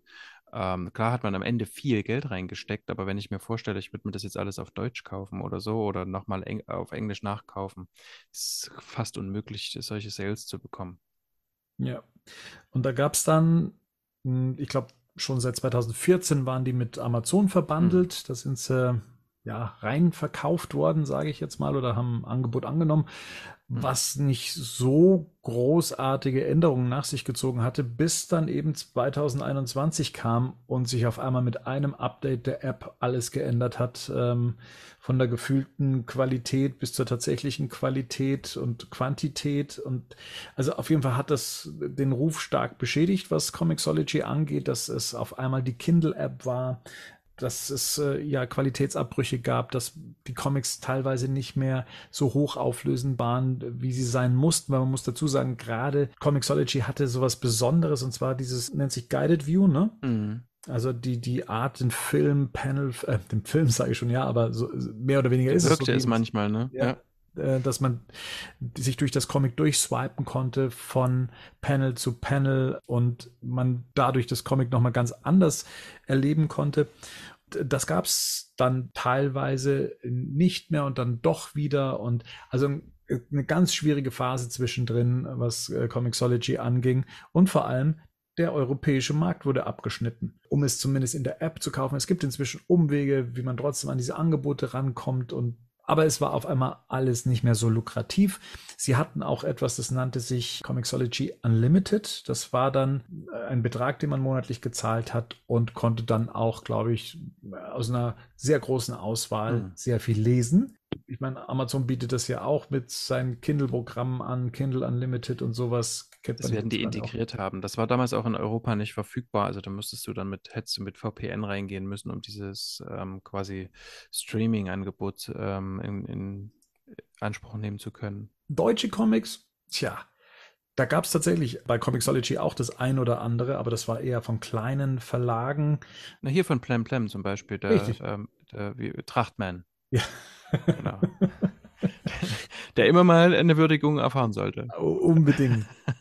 Trachtman gegen den Saupreis. Genau. Ja, zum Beispiel. Ja. naja, aber tatsächlich hat es dann auch Panini irgendwann mal geschafft zu sagen, okay, wir bringen unsere Comics digital und in deutscher Sprache raus. Und das war 2020, Anfang 2020 muss das gewesen sein. Mm, und die findet man jetzt auch so im, bei, bei, bei Amazon, dann eben als Kindle-Version, bei Apple Books, Google Play, wusste ich gar nicht, dass die auch ähm, Comics anbieten oder Bücher anbieten. Und etwas, das sich Isneo nennt. Nicht mehr. Aha. Isneo ist ein französischer Anbieter und oh. der hat äh, zum Ende des letzten Jahres den deutschen Store quasi zugemacht. Das erklärt, als ich heute die App geöffnet habe, dass alles nur noch Français war. Ah ouais. Mhm, oui. Naturellement. Mhm. Gut, ja, äh, preislich liegen so die Panini-Comics in digitaler Form dann so 20, 25 äh, Prozent unter dem, was der Printtitel kostet. Und merkwürdigerweise kommt nicht alles zeitgleich raus.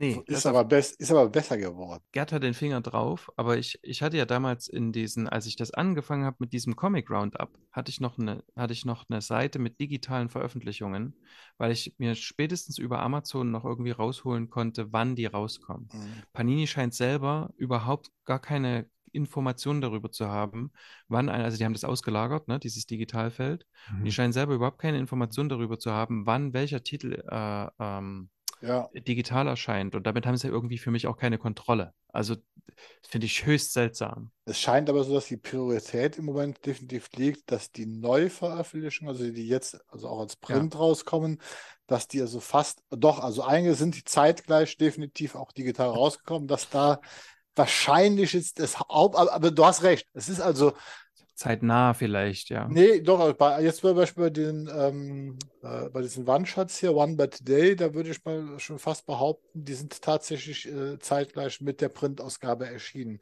Was ich mir aber vorstellen könnte, dass die halt auch schon entsprechend vorbereitet worden sind, jetzt in den Veröffentlichungen, dass sie da ein bisschen Wert drauf legen. Bei anderen Sachen, ähm, ist ganz witzig. Ihr hattet mir ja den Kult äh, geschenkt ne, und so weiter. Und der ist auch jetzt erst seit kurzem digital. Mhm.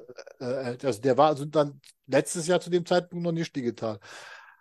Erhältlich. Was schwierig ist, finde ich, ist, ist das Suchen. Also wenn man die normalen Ausgaben auf Apple Books wie auch bei Amazon sucht, also man sucht sich zu Tode da teilweise. Das ist also, also ganz, ganz furchtbar, weil ich weiß nicht warum, okay. dass die bei, bei, dann, dann nicht aufgelistet werden. Also selbst wenn man den genauen Titel hat, findet man bei Amazon erstmal nur die Printausgabe und dann steht die Kindle-Ausgabe gar nicht drin, obwohl es da eigentlich gibt. Ähm, ja, und ich finde es halt preislich auch äh, tatsächlich, also für, wenn man sehr viel lesen will, ist es halt nicht sehr attraktiv gestaltet. Also zumindest jedenfalls in dieser normalen Form ist es preislich nicht äh, attraktiv, wenn man, wenn man also viele Comics lesen möchte. Und da gab es dann eben ein Angebot, auf das dann der Marian aufmerksam wurde. Erzähl doch mal, also etwas, was zumindest erstmal preislich ganz interessant klingt. Es gibt einen neuen Dienst seit Juni. Swoosh heißt der, also ne, wie, der, wie das Geräusch wahrscheinlich, was man macht, wenn man swiped, also geräuschvoll swiped, dann ist es wahrscheinlich ein Swoosh. Und äh, das, ist ein, äh, das ist ein Angebot von eHarper äh, überwiegend, die also dort vor allem die, äh, Dis die Disney-Comics und lustigen Taschenbücher und so weiter digital vertreiben ähm, und Lucky Luke, irgendwie nicht Asterix, und die sich gleich von Anfang an Panini als ja, Partner gesichert haben haben sie gesagt. Und äh, da haben wir angefragt, ob wir einen Testzugang bekommen dürfen. Und das haben wir freundlicherweise bekommen, um uns das mal anzugucken. Weil was ist hier das Besondere? Weil wir werden dann auch, also gerade ich mit Gerd werde dann nochmal kurz darüber sprechen, dass es ja selbstverständlich schon länger, und das sind wir auch in den Kommentaren darauf hingewiesen worden, dass es selbstverständlich schon ganz andere ähm, Anbieter gibt. Also mit Kindle wäre da vielleicht auch der Anfang zu machen, ähm, wo, wo du quasi, ähm, Bernd nannte das dann ähm, ein Gemischtwarenladen äh, das hast du auch ja. mit Bookbeat, genau, das gibt's. Mhm. Es gibt ne Nextory. Ähm, ich ich habe dann zum Beispiel meine Bücher nur noch beim Beam-Shop gekauft, weil die dann auch runterladen kannst wenigstens und die kann ich dann halt ähm, auf, auf, meinem, auf meinem Gerät lesen und so. Und das sind aber eben, da hast du dann auch noch Bücher oder Hörbücher eben noch mit dazu. Ich glaube, Bookbeat ist auch so ein Ding, das ging erst, hatte erst Hörbücher und ist dann ähm, ja. ähm, über, äh, da, dazu übergegangen so. Und Swoosh hat halt was ganz anderes angeboten, hat quasi gesagt, hör zu, wir machen einen Streamingdienst, da geht es nur um Comics und da gibt es jetzt halt quasi diese lustigen Taschenbücher und die werden auch äh, ständig irgendwie, wird das auch ge äh, geupdatet. Und Panini haben wir eben auch mit an Bord. Jetzt ist das Ding, seit wann haben wir diesen Account? Ich glaube, seit Anfang Juni. Ja, Anfang Juni. Mhm. Und seitdem ist keins von den Panini-Büchern, also ist nichts Neues dazugekommen. Mhm. Das ist ein bisschen frustrierend, weil man sieht, dass jetzt kommt noch die Mickey Mouse, jetzt kommt das neue lustige Taschenbuch, jetzt kommt die Sonderausgabe lustiges Taschenbuch, jetzt kommt die Mundartausgabe, jetzt kommt das noch und das und das und das noch mit dazu. Und das ist ein bisschen, ja, schade.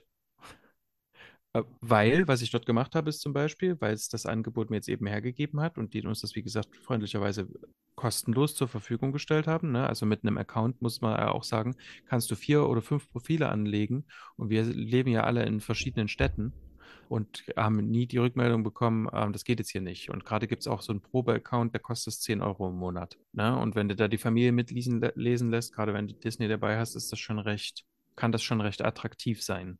Ja. Genau. Also ich, ich sehe das ja. gerade auch äh, im Bereich Disney, also wenn man Kinder hat oder sehr großer Disney-Fan ist, ist man mit Swoosh auf der ganz sicheren Seite da aktuell und auch fast vollumfänglich bedient zu werden. Also ich habe mal, weil ich selbst halt auch so ein Fan von diesen alten Karl Barks Disney-Sachen sind, also Dagobert Duck und so weiter, und die findet man auch alle auf Swoosh. Das ist ja. also, das, das geht da also auf jeden Fall toll durch. Das Panini-Angebot mit DC Superhelden ist leider, wie gesagt, ein bisschen, ja, ich glaube, man hat den Eindruck, es ist stehen geblieben irgendwie im Juni. Ne? Also das ist, ja. ist, ist nicht weitergemacht, sondern es ist einfach stehen geblieben. Ähm, ja, aber die Grundidee ist ja erstmal nicht ja. schlecht mit diesem Abo-Modell, mit diesem Streaming für Comics. Ähm, ist ja genau das, was ich auch immer gesucht habe. Für den deutschsprachigen, für, für, also vor allem, weil ich halt Deutsch, die Comics in Deutsch lesen will. Ich meine, ich kann auch Englisch lesen, aber ich habe halt auch abends keine Lust, wenn ich lese. Äh, es ist halt immer anstrengender in Englisch, weil man sich ja dann doch im Kopf übersetzen muss und je nachdem, was es geschrieben ist, ist es schwieriger. Deswegen war ich immer auf der Suche nach einem deutschen Anbieter. Und da ist es ja auf jeden Fall jetzt erstmal schon mal ein, ein Schritt in die richtige Richtung gewesen. Also, dass, dass die da was machen. Ja. Wir können ja mal kurz über die Titel sprechen, die man jetzt ähm, zum Thema Batman da drin findet. Catwoman Lonely City ist, ist einer der Titel, die ihr ja auch schon ähm, besprochen habt. Äh, von der Batman äh, One Bad Day Reihe ist zuletzt Two-Face und Riddler hier drin veröffentlicht worden. Der Joker War findet sich hier, der Shadow War. Ähm, ich bin Batman, One Dark Knight, äh, das mhm. Batman 89 Comic Schatten über Gotham. Ich weiß gar nicht, inwieweit es zurückreicht zu dem ältesten. Ich glaube, das müsste äh, die Neil Adams Compilation sein, ähm, die auch hier veröffentlicht wurde. Es finden sich natürlich auch Klassiker wie Killing Joke, ähm, Long Hasch, Halloween. Ja. Ja, ich sehe gerade hier Batman Child of Dreams dürfte tatsächlich ein, einer der ältesten Titel sein. Aber dann eben auch, wie Gerd schon gesagt hat, Titel wie äh, Batman der Kult, die erst kürzlich veröffentlicht wurden, die finden sich hier drin ja, es äh, gibt schon einiges. Es gibt dann ja noch Star Wars und es gibt, glaube Marvel findet sich Nein. hier nicht drin, ne? obwohl auch bei genau. Panini. Aber Injustice, ähm, Aquaman, Black Adam, Spawn mh, mm, und äh, Harley Quinn, Superman. Ja, und wie schon gesagt, sehr viel Disney, ähm, Lucky Luke etc., was man halt eben so vom E. Harper Egmont Verlag kennt. Genau. Ja, 10 Euro, hast du gesagt, im aktuell, Monat? Ich weiß nicht, ob die das, ob das, ne, das ist so aktuell das Angebot. Mhm. Mhm. Ja. Und man hat es als App mhm. dann erstmal, ähm, funktioniert auf dem Smartphone, funktioniert auf den äh, Pads. Ähm, ich habe es hier auf meinem iPad Pro. Was nutzt ihr, um digital zu lesen? Oh, iPad. also aber kein Pro, sondern ein normales iPad. Genau, ich auch. Mhm. Und ich habe ein älteres ähm, Android-Tablet äh, von, von Lenovo, mhm. wo bestimmte Sachen besser funktionieren als auf dem iPad, lustigerweise. Aber das iPad ist besser auflösend. Mhm. Ja, Auflösung mhm. ist ja auch so eine Sache. Das iPad hat ja tatsächlich eine mhm. sehr gute Auflösung. Das heißt, das Material, mit dem gearbeitet werden muss, sollte dann dementsprechend auch hochauflösend sein. Also ja, das ist halt das Problem, aber das ist ein grundsätzliches Problem. Die Verlage liefern das nicht so hochauflösend auf. Also das, ja. was man damals bei Comixology hatte, das habe ich jetzt zu Teilen auch nicht mehr in dem mhm. Kindle-Dings. Also Comixology gibt es ja quasi noch als App. Da kann ich ja drüber zugreifen. Steckt dann irgendwie im Kindle-Shop. Zumindest bei mir ist das so. Und äh, das irgendwie kriegen die das nicht mehr hin oder sie wollen es nicht, dass man das so hochauflösend bekommt. Das ist bei den deutschen Verlagen ein grundsätzliches Problem. Also ja. das ist bei allen Verlagen so, finde ich. Ich habe da tatsächlich mal einen Vergleich gemacht, ähm, jetzt mal anhand der MB-Zahl, die man da lädt. Ähm, also bei Apple Books findest du ähm, jetzt zum Beispiel One Bad, äh, One Bad Day mhm. Two-Face, die amerikanische Fassung, die US-Fassung 118 MB. Na? Die deutsche Fassung 28,8 ja. MB. Das ist schon extrem. Bei Amazon ähm, auch der gleiche Titel, One Bad Day Two Face, ist die äh, deutsche Fassung 24 MB und die US-Fassung 40 MB. Ja. Also ja, also das, ähm, da ist Apple tatsächlich qualitativ weit vorne mit dabei. Allerdings muss man sagen, bei Apple gibt es halt auch keinen äh, Guided View. Das ist halt ja. auch einfaches Blättern. Dafür kann man halt recht tief reinzoomen, wenn man denn möchte ein kleiner Wermutstropfen ist auch bei Swoosh zum Beispiel drin. Also gerade bei den deutschen Veröffentlichungen. Also man kann das auf jeden Fall gut lesen. Das sieht auch alles vollkommen in Ordnung aus. Aber wenn man sich jetzt wirklich für die Details in den Zeichnungen interessiert, ähm, ja. ja.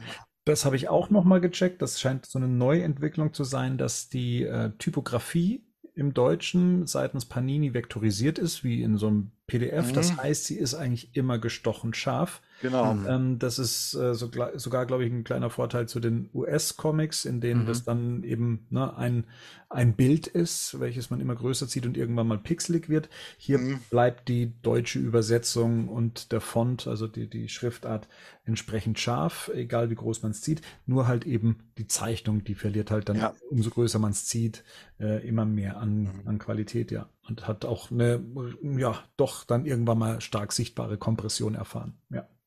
Man muss jetzt auch sagen, dass ähm, Swoosh da nicht alleine ist mit dieser Qualität, mhm. sondern das ist eigentlich in allen, das war auch bei Isneo damals so und dass du das eigentlich bei allen ähm, Diensten hast, wo du die Comics quasi gar nicht kaufst.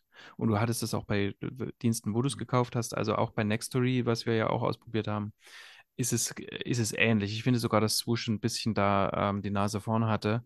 Ähm, jetzt muss ich allerdings auch sagen, dass mich das wenig gestört hat. Ja, äh, du meinst die Nase vorn, das ist ein bisschen besser. Ich habe jetzt aber bin ja, nochmal ja, hingegangen. Hm. Ich habe jetzt also zwischen Nextory und Swoosh nochmal äh, verglichen. Das ist definitiv das Gleiche. Also die benutzen das Gleiche. Das wird so sein. Die benutzen das gleiche File, also was wahrscheinlich Panini anliefert. Also Panini wird das, oder der Zuliefer von Panini liefert das auch und, und beide Dienste nutzen exakt das gleiche File. Also das ist dann wahrscheinlich, dass du das, Gefühl hast, das besser ist, ist dann eher subjektiv irgendwie. Bestimmt, weil, aus irgendwelchen anderen Gründen, ja. Ne, aus irgendwelchen anderen Gründen, weil das ist definitiv identisch. Interessant interessanterweise ist jetzt auch, und das ist der nächste Schritt bei Swoosh, äh, wie gesagt, so gelungen ich das auch finde, ich finde, die App ist ähm, sehr rudimentär aufgebaut. Also es gibt halt auch noch bei, gerade bei, zumindest bei mir auf dem iPad, äh, gibt es auch Darstellungsfehler, die du wohl auf dem Android-Tablet und auf den Android-Phones halt nicht hast. Also mhm. äh, zum Beispiel interessanterweise ähm, habe ich das jetzt auch, auch wieder mit Nextory zum Beispiel verglichen, auch diese App-Führung. Also es gibt halt kein Guided View. Das gibt es aber bei beiden nicht. Und interessanterweise, ich glaube, dass diese Grund, zugrunde liegende App, wie man Comics liest, bei beiden Diensten auch die, fast die gleiche ist, weil die auch fast genauso funktioniert irgendwie. Den Verdacht habe ich auch, ja. Also was, was hier zum Beispiel anders ist, als das bei Kindle oder so war, ist, ich tippe auf eine, ich tippe auf eine bestimmte Sache, um die größer zu machen oder so und die Kamera lenkt mich quasi dann auch genau dorthin, wo ich hingetippt habe. Also das ist schon irgendwas, das ist ziemlich intuitiv. Also ich, mhm. was weiß ich, tippe jetzt auf das linke obere Panel oder so und dann macht er mir mhm. auch, geht er auch, macht das auch in diese Richtung größer. Mhm. Das ist schon, das ist schon recht angenehm und man kommt dann auch schnell wieder raus und so, weil ich, ich, ich hatte auch ähm, quasi so Onboard-Apps äh, äh, früher, wo ich halt mir runtergeladene Comics angeguckt habe. Da waren, äh, war das zum Teil ähnlich, aber auch da gab es manchmal so schon KI-Lösungen, die dir von selber die Panels quasi voneinander mhm. getrennt haben. Ähm, allerdings hat auf ähm, Rückfrage gesagt, dass die an der Panel, äh, ähm, Panel View ähm, Lösung gerade arbeiten. Ne? Mhm. Wo wir gerade bei der Panel View Lösung sind, mir ist aufgefallen, dass tatsächlich in der Comics, in der Comixology App, die ja so ein bisschen die Kindle App ist, mhm. wenn man da ein deutsches Comic von Panini öffnet, tatsächlich auch schon der Guided View zum Einsatz kommt. Das wusste ich nicht. Ich weiß nicht, ob das eine neue Entwicklung ist. Ähm, ich habe mir zumindest mal ein ähm, äh, so ein Voransicht äh, PDF zukommen lassen ähm, und tatsächlich das läuft dann eben auch mit diesem Guided View ja. seitens Panini dann eben ab. Was die das, ja. müssen die auch das müssen die auch automatisiert haben. Das war wirklich eine kleine, eine kleine Bude Comixology. Und die haben ja äh, tausende von Comics im Monat ja. rausgebracht. Ja. Hm. Bei der Swoosh-App sei noch zu sagen, du hast ja schon gemeint, hm, da gibt es noch das ein oder andere zu verbessern. Ja, also mhm. wir haben jetzt hier auf dem iPad äh, so das Problem, dass wir keine Favoriten sichtbar festlegen können. Das haben wir recht schnell festgestellt. Ähm, das war strange. Was mir fehlt, ist eine funktionierende Suche. Also wenn ich zum Beispiel One Bad Day eingebe, bekomme ich überhaupt nichts. Um zu One Bad Day zu kommen, muss ich einen Batman-Titel anklicken, ähm, um dann irgendwann mir das rauszusuchen. Und selbst wenn ich Lonely eingebe, komme ich nicht zu Lonely City, sondern zu nirgends hin. Also mir, mir wird nichts angezeigt. Es wird so, als würde nichts durchsucht werden. Ich weiß gar nicht, was ich eingebe. So, ich gebe mal hier Lucky. Cat, gib mal Catwoman ein. Catwoman. Catwoman. Ja, dann bekomme ich Catwoman Lonely City. Ja. Das ist das Problem. Die haben, also, äh, Problem ist es ungewohnt, sagen wir es mal so. Die haben also quasi alle ihre Comics und auch die von Panini oder die DC Comics von Panini genommen und haben die in Kategorien gesteckt. Das habe ich auch erst später verstanden. Ähm, das heißt also, äh, ich habe jetzt hier ähm, zum Beispiel ist dieses Catwoman Lonely City, jetzt gehe ich da drauf und jetzt ist Catwoman Lonely City als aktuellster Titel in, diesem, in dieser Kategorie angezeigt. dann gehst du weiter runter und siehst alle Catwoman Comics, die sie haben. Da sind auch wirklich großartige Sachen mit dabei. Mhm. Da ist diese, ähm, da ist diese Ed Brubaker-Reihe, die ja mhm. in wirklich richtig dicken Bänden ähm, gekommen ist und die laufende Catwoman-Serie. Ja. Ähm, die sind, das ist alles damit runtergefasst. Suchst du aber eben nach, wie Bernd jetzt gesagt hat, nach Lonely City, findest du es nicht. Ja. Ne, du musstest quasi immer die Kategorie eingeben, das macht ja kein Mensch. Und die Lesezeichen funktionieren auch nicht immer, zumindest. Lesezeichen funktionieren auch nicht. Äh, nee, bei mir auch nicht. Also da hast du teilweise auch ähm, äh, äh, äh, ganz merkwürdige Variationen. Was mir auch aufgefallen ist, manchmal ist es einfach so, man ist halt zu müde und dann mache ich einfach nur noch die App zu. Ne? Ja. Und äh, ja, und dann am nächsten Tag will ich weiterlesen, dann mache ich die App auf, da gibt es zwei Situationen. Manchmal bin ich einfach wieder in der Seite drin, wo ich aufgehört habe. Und manchmal ist die Seite, also ist, ist die ganze App äh, wieder auf der Startseite. Wenn ich dann den Comic wieder aufrufe, bin ich aber auch nicht mehr auf der Seite, wo ich gewesen bin, sondern, sondern auf Seite 1, genau. Und ist, ist auf Seite 1 und ich so, hä, warum? ja. Das ist wirklich problematisch, das geht nicht. Also ich, das, ähm, ne, das ist wie, wie bei Spotify ähm, Hörbücher hören. Ja. Äh, das, du bist plötzlich wieder am Anfang, was ist das für ein Unsinn? ja. Also ne, das, das, das geht leider, das geht leider überhaupt nicht. Mhm. Die, die, ich finde das mit diesen Kategorien, ich hatte mich dann dran gewöhnt, ich finde es eine attraktive Lösung tatsächlich, aber dann muss ich trotzdem Einzeltitel suchen können. Das ja. ist halt das, das mhm. Ding und das ist, und das mit diesen Lesezeichen geht auch überhaupt nicht. also diese, genau, diese Suchfunktion, die muss auch mit mehr als Kategorien ja. zu befüllen sein. Ich meine, ja. kein Mensch denkt nach einer Kategorie, nachdem er jetzt irgendwie ja. was sucht. Ne? Dem muss man schon ein bisschen mehr Freiraum geben. Geschmäcklerisch ist natürlich, dass während dem Lesen äh, sich der Rahmen in Orange präsentiert. Also zumindest auf meinem iPad ist das so, dass man dann ähm, ja dann halt eben hier diesen diesen Rahmen bekommt. Ähm, das kannst du aber abschalten. Das kann man abschalten. Das kannst das du kann man Einstellungen ausmachen. Okay. Ja, ich habe da auch gesucht für, das hat dann Marian mir erklärt, auch das ist, das ist so eine Sache, das ist okay. eine Funktion, die wieder etwas versteckt ist, das kannst du aber ausschalten, dann blenden sich diese, weil die haben mich am Anfang auch gestört, diese mhm. orangen Rahmen. Ähm, und das ist auch interessant, das hast du bei der Nextory-App auch, und zwar mit roten Rahmen, und interessanterweise. Das ist, deswegen vermute ich mal, dass mhm. diese Grund-App mhm. tatsächlich die gleiche ist, die da benutzt wird. Äh, äh, äh, ähm, weil auch bei der Nextdoor-App so ähnliche Probleme manchmal auftauchen. Wobei da zumindest die Suchfunktion, die ist vernünftig. Also da kann ich halt einen Titel eingeben und den, den findet der auch. Ähm, und der findet auch, also auch die Schlagwortsuche. Sprich, also wenn ich an, an, mit Cat anfange, dann kommt schon automatisch Catwoman. Also er weiß, worauf man äh, hinaus ja. will. Also das scheint da besser zu funktionieren. Ansonsten fände ich das Angebot per se schon attraktiv. Also, na, ne, wenn jetzt ja. so ein paar Sachen ausgemerzt werden, wie eben, dass es beständig befüllt wird, ich, das ist halt so eine Experience, die möchtest du halt nicht erleben, dass du dann auf einmal merkst, du investierst in etwas, was nicht weiter befüllt wird. Mhm. Ja, ähm, genau. Da müsste halt was vorwärts gehen. Ich wäre schon jemand, der auch gerne Deutsch liest. Ne? Ja. Das ist einfach mhm. einfacher. Es ist also auch vom, natürlich vom Verständnis her auch, wenn man natürlich gut Englisch äh, versteht oder äh, lesen kann, finde ich es halt einfach sehr angenehm, auf Deutsch zu lesen. Und ja. Ja. das dann eben auch noch zu einem Preis, der sonst nicht machbar ist aufgrund von Buß, äh, Buß, Buchpreisbindung und äh, dass man von der nicht so hundertprozentig abrücken möchte und auch nicht alles immer im Sale anbieten kann, wie es bei Comixology der Fall ist, so ist es schon recht lukrativ zu sagen, für einen Zehner im Monat kriege ich halt eigentlich alles, was Panini so ausspuckt und kann das dann lesen. Wie gesagt, technisch bestimmt noch ausbaufähig, ähm, ja. um, um es auf die Höhe von dem damaligen Comixology zu bringen, aber finde ich per se nicht verkehrt. Ich habe viele Titel gefunden, wo ich gesagt habe, ah, würde ich gerne mal reinschauen. Auch ich bin mit Lucky Luke aufgewachsen, in so einen alten äh, Lucky ja? Luke Comic reinzugucken, ja, ja. ist, ist großartig. Ähm, die Disney-Sachen sind jetzt weniger meins.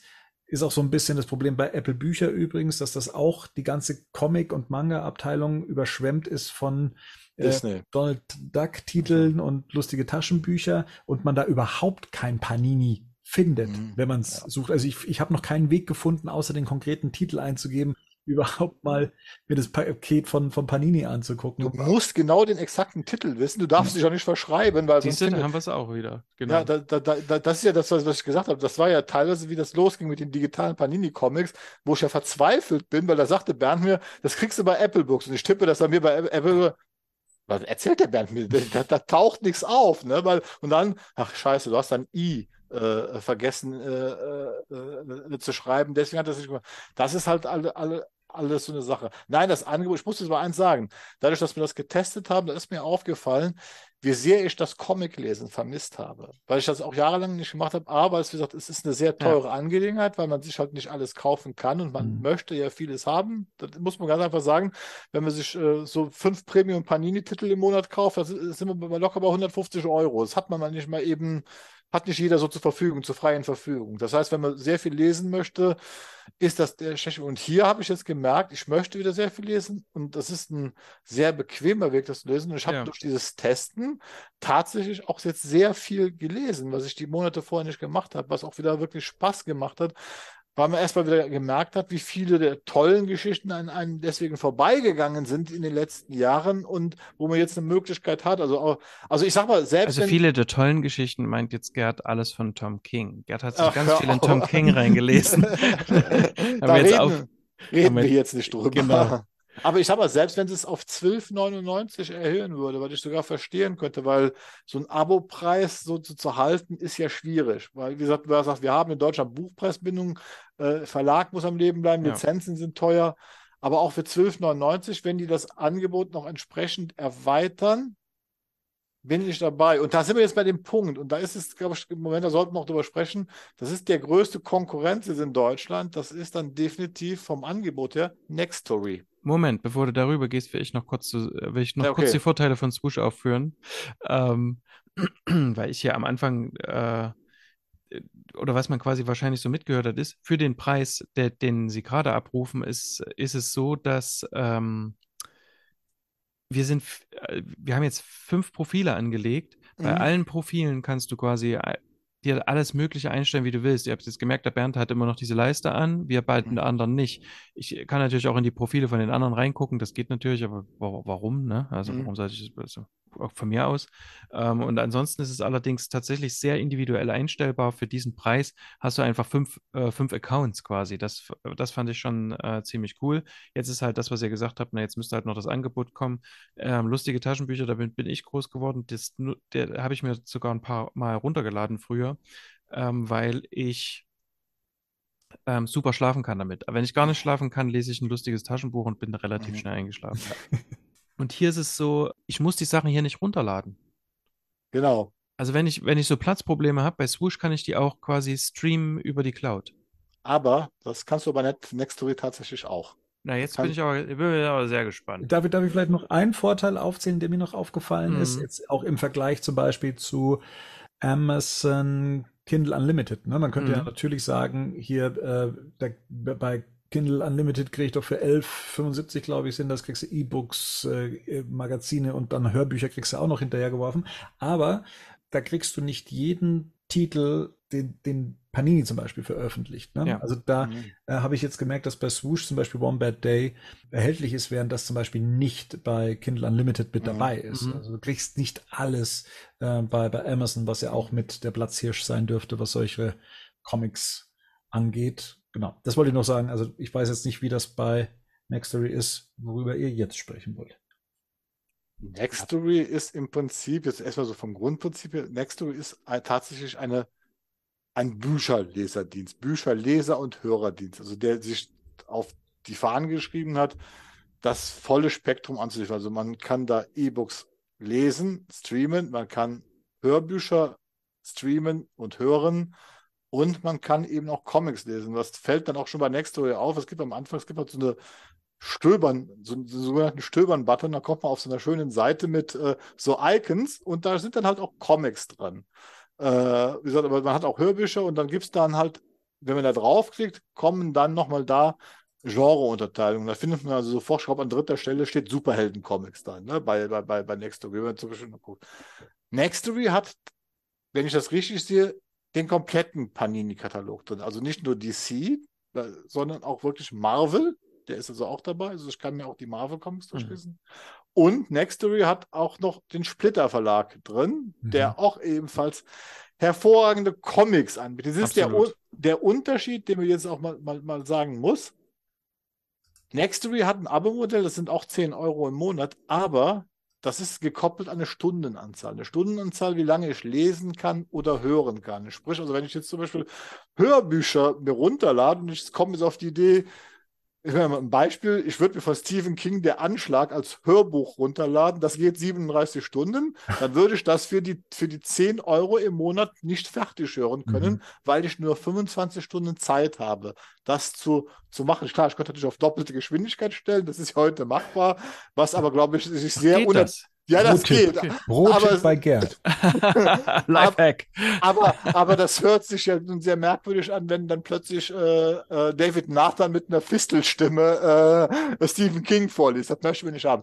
Das ist also der Unterschied. Und das ist auch tatsächlich, ich habe das jetzt mal geguckt, weil ich habe das auch getestet, auch bei den Comics so. Also du hast unten, wenn du einen Comic liest, steht tatsächlich eine Zeit, wie lange du dieses Comic gelesen hast. Und jetzt komme so das Witzige, weil Marian muss es ja unbedingt bringen. Ich habe halt gerade Human Target von Tom King dort gelesen und so weiter. Und für Band 1, den ich sehr schleppend empfunden habe, steht da bei mir eine Lesezeit von 2 Stunden 37 drin, weil ich mich da so durchgequält habe. Für Band 2 bin ich dann auf eine Stunde 5 Minuten gekommen, weil ich mich dann da durchgekämpft habe. Das heißt, am nach 25 Stunden kann ich kein Comic mehr lesen, sondern habe mir dann nur die Möglichkeit, sein Abo entsprechend aufzustocken. Die nächste Stufe sind dann sofort 18,99, also 19 Euro im Monat, mhm. wo ich dann halt unbestimmte Zeit habe. Und dann gibt es noch ein sogenanntes Familienabo. Da habe ich vier Profile, aber ich habe jetzt mal also auch nachgefragt. Das bezieht sich tatsächlich, also tatsächlich auf Family, sprich in einem Haushalt leben, wo ich dann für 23,99 vier Profile habe, die unbe unbegrenzt streamen können, sprich Hörbücher, Comic lesen können, so viel wie sie wollen. Dafür bezahlt man dann 24,99 Euro im Monat. Frage. Nur als Verständnis. Also, dieses Stundendings. Ja. Mal angenommen, du legst jetzt das iPad hin und hast eine Seite offen. Und da läuft Countdown dann währenddessen? Du musst die App schließen. Ich habe es tatsächlich ausprobiert. Du musst die App schließen. Also ist normal so, wenn du das iPad weglegst, schließt, wenn das, das iPad sich dann in ja. Ruhemodus geht, wird die App auf Ruhemodus gestellt. Also es geht dir keine Zeit verloren. Aber du verlierst zum Beispiel, wenn du eingestellt ist, dass das iPad erst nach fünf Minuten in Standby geht, ne? Äh, rechnet dir die App, wenn die noch offen ist, diese fünf Minuten tatsächlich auf die Lesezeit an, obwohl du gar nicht gelesen hast. Das heißt, äh, du solltest die App immer schließen, wenn du gelesen hast, damit das auch wirklich Zeit Oder das Buch das Buch, das Buch schließen in, in, mhm. in, in, dem, in dem Zeitung. Jetzt, das hört sich im ersten Moment jetzt ziemlich hart an. Aber mit, mit Comic lesen auf 25 Stunden zu kommen, ist Mit schwierig. Comic lesen, im, wollte ich gerade sagen, dass im Monat auf 25 Stunden kommen. Also selbst wenn man jeden mhm. Abend etwas liest, das ist schon, da hat man schon sehr, sehr, sehr viel, was man lesen kann. Also, also, also ich glaube kaum, dass man als Normalleser diese 25 Stunden wirklich aufmacht. Man darf halt nur keine Hörbücher dazwischen nehmen, weil dann ja, ist die klar. Zeit Zeit natürlich sehr, sehr schnell weg. Ansonsten von der App, es gibt, wie gesagt, ein paar Sachen funktionieren ein bisschen besser. Ansonsten, wie gesagt, sieht, ist die Bedienung sehr identisch und ich glaube, es ist tatsächlich sogar die gleiche App-Grundlage, wie sie funktioniert, ähm, die da benutzt wird. Wahrscheinlich nur in einer, in einer, Version, die halt schon weiter programmiert ist, angepasst ist auf, den, auf diesen Content. Aber die Kategorisierung und die Übersicht von den Comics, die ist Wahnsinn. Also ja, das ist wirklich was, ich weiß jetzt, ich, warte, warte, ich habe das ja hier stehen. Ich habe mir jetzt, ähm, also ich habe auch ganz viele Bücher als gelesen quasi markiert, mhm. weil ich mhm. dachte, vielleicht suchen die, sucht da ja irgendein Algorithmus meinen Geschmack raus. Macht er auch ein bisschen. Mhm. Also ich habe mir jetzt 404 Bücher gespeichert. 404. Und 70 als gelesen markiert, genau. Wow. Also das sind, sind 70 Bücher drin, die ich kenne. Mhm. Die ich mhm. schon gelesen habe. Ne? Also da, da, weißt du, wie lang, wie groß dieses Ding ist. Ne? Mhm.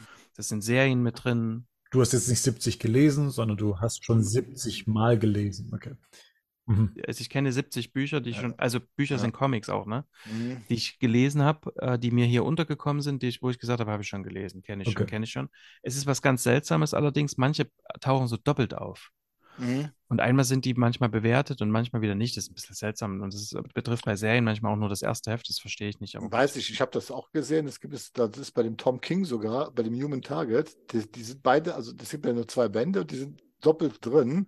Und ich glaube, das eine ist das Hardcover, wenn du es dir Print kaufen würdest, von der ISBN. Und das andere ist einfach nur das Softcover, dass das einfach deswegen, weil das sind nämlich auch tatsächlich die verschiedenen ISBNs, kannst du nämlich nachlesen. Ich denke so. Ich leider sehr bescheuert irgendwie. Ja, da, das heißt, da habe ich, hab ich nur gedacht, okay, da merkt man dann wiederum, dass da halt also einfach nur dieser Content genommen wird, da gar nicht ja. drüber nachgedacht wird, dass es, also es wird dann einfach eingepflegt äh, ja. und ergibt keinen Sinn, aber das könnte das tatsächlich sein, weil Panini ja sehr viele Comics hat, sowohl als Software als, als Hardcover anbietet und es tatsächlich bei denen mir am meisten aufgefallen ist, also wo es beide Varianten gibt, dass du dann auch das Ding bei Nextory doppelt drin hast. Ne? Also mhm. vermutlich ist da irgendein Callcenter so, die dann diese Sachen, diese Titel einfach einpflegen mit den kleinen Bildchen, die einfach Listen abarbeiten, die hm. gar nicht wissen, dass das identisch ist. Das, okay. das vermute ich mal ganz stark. Fragen.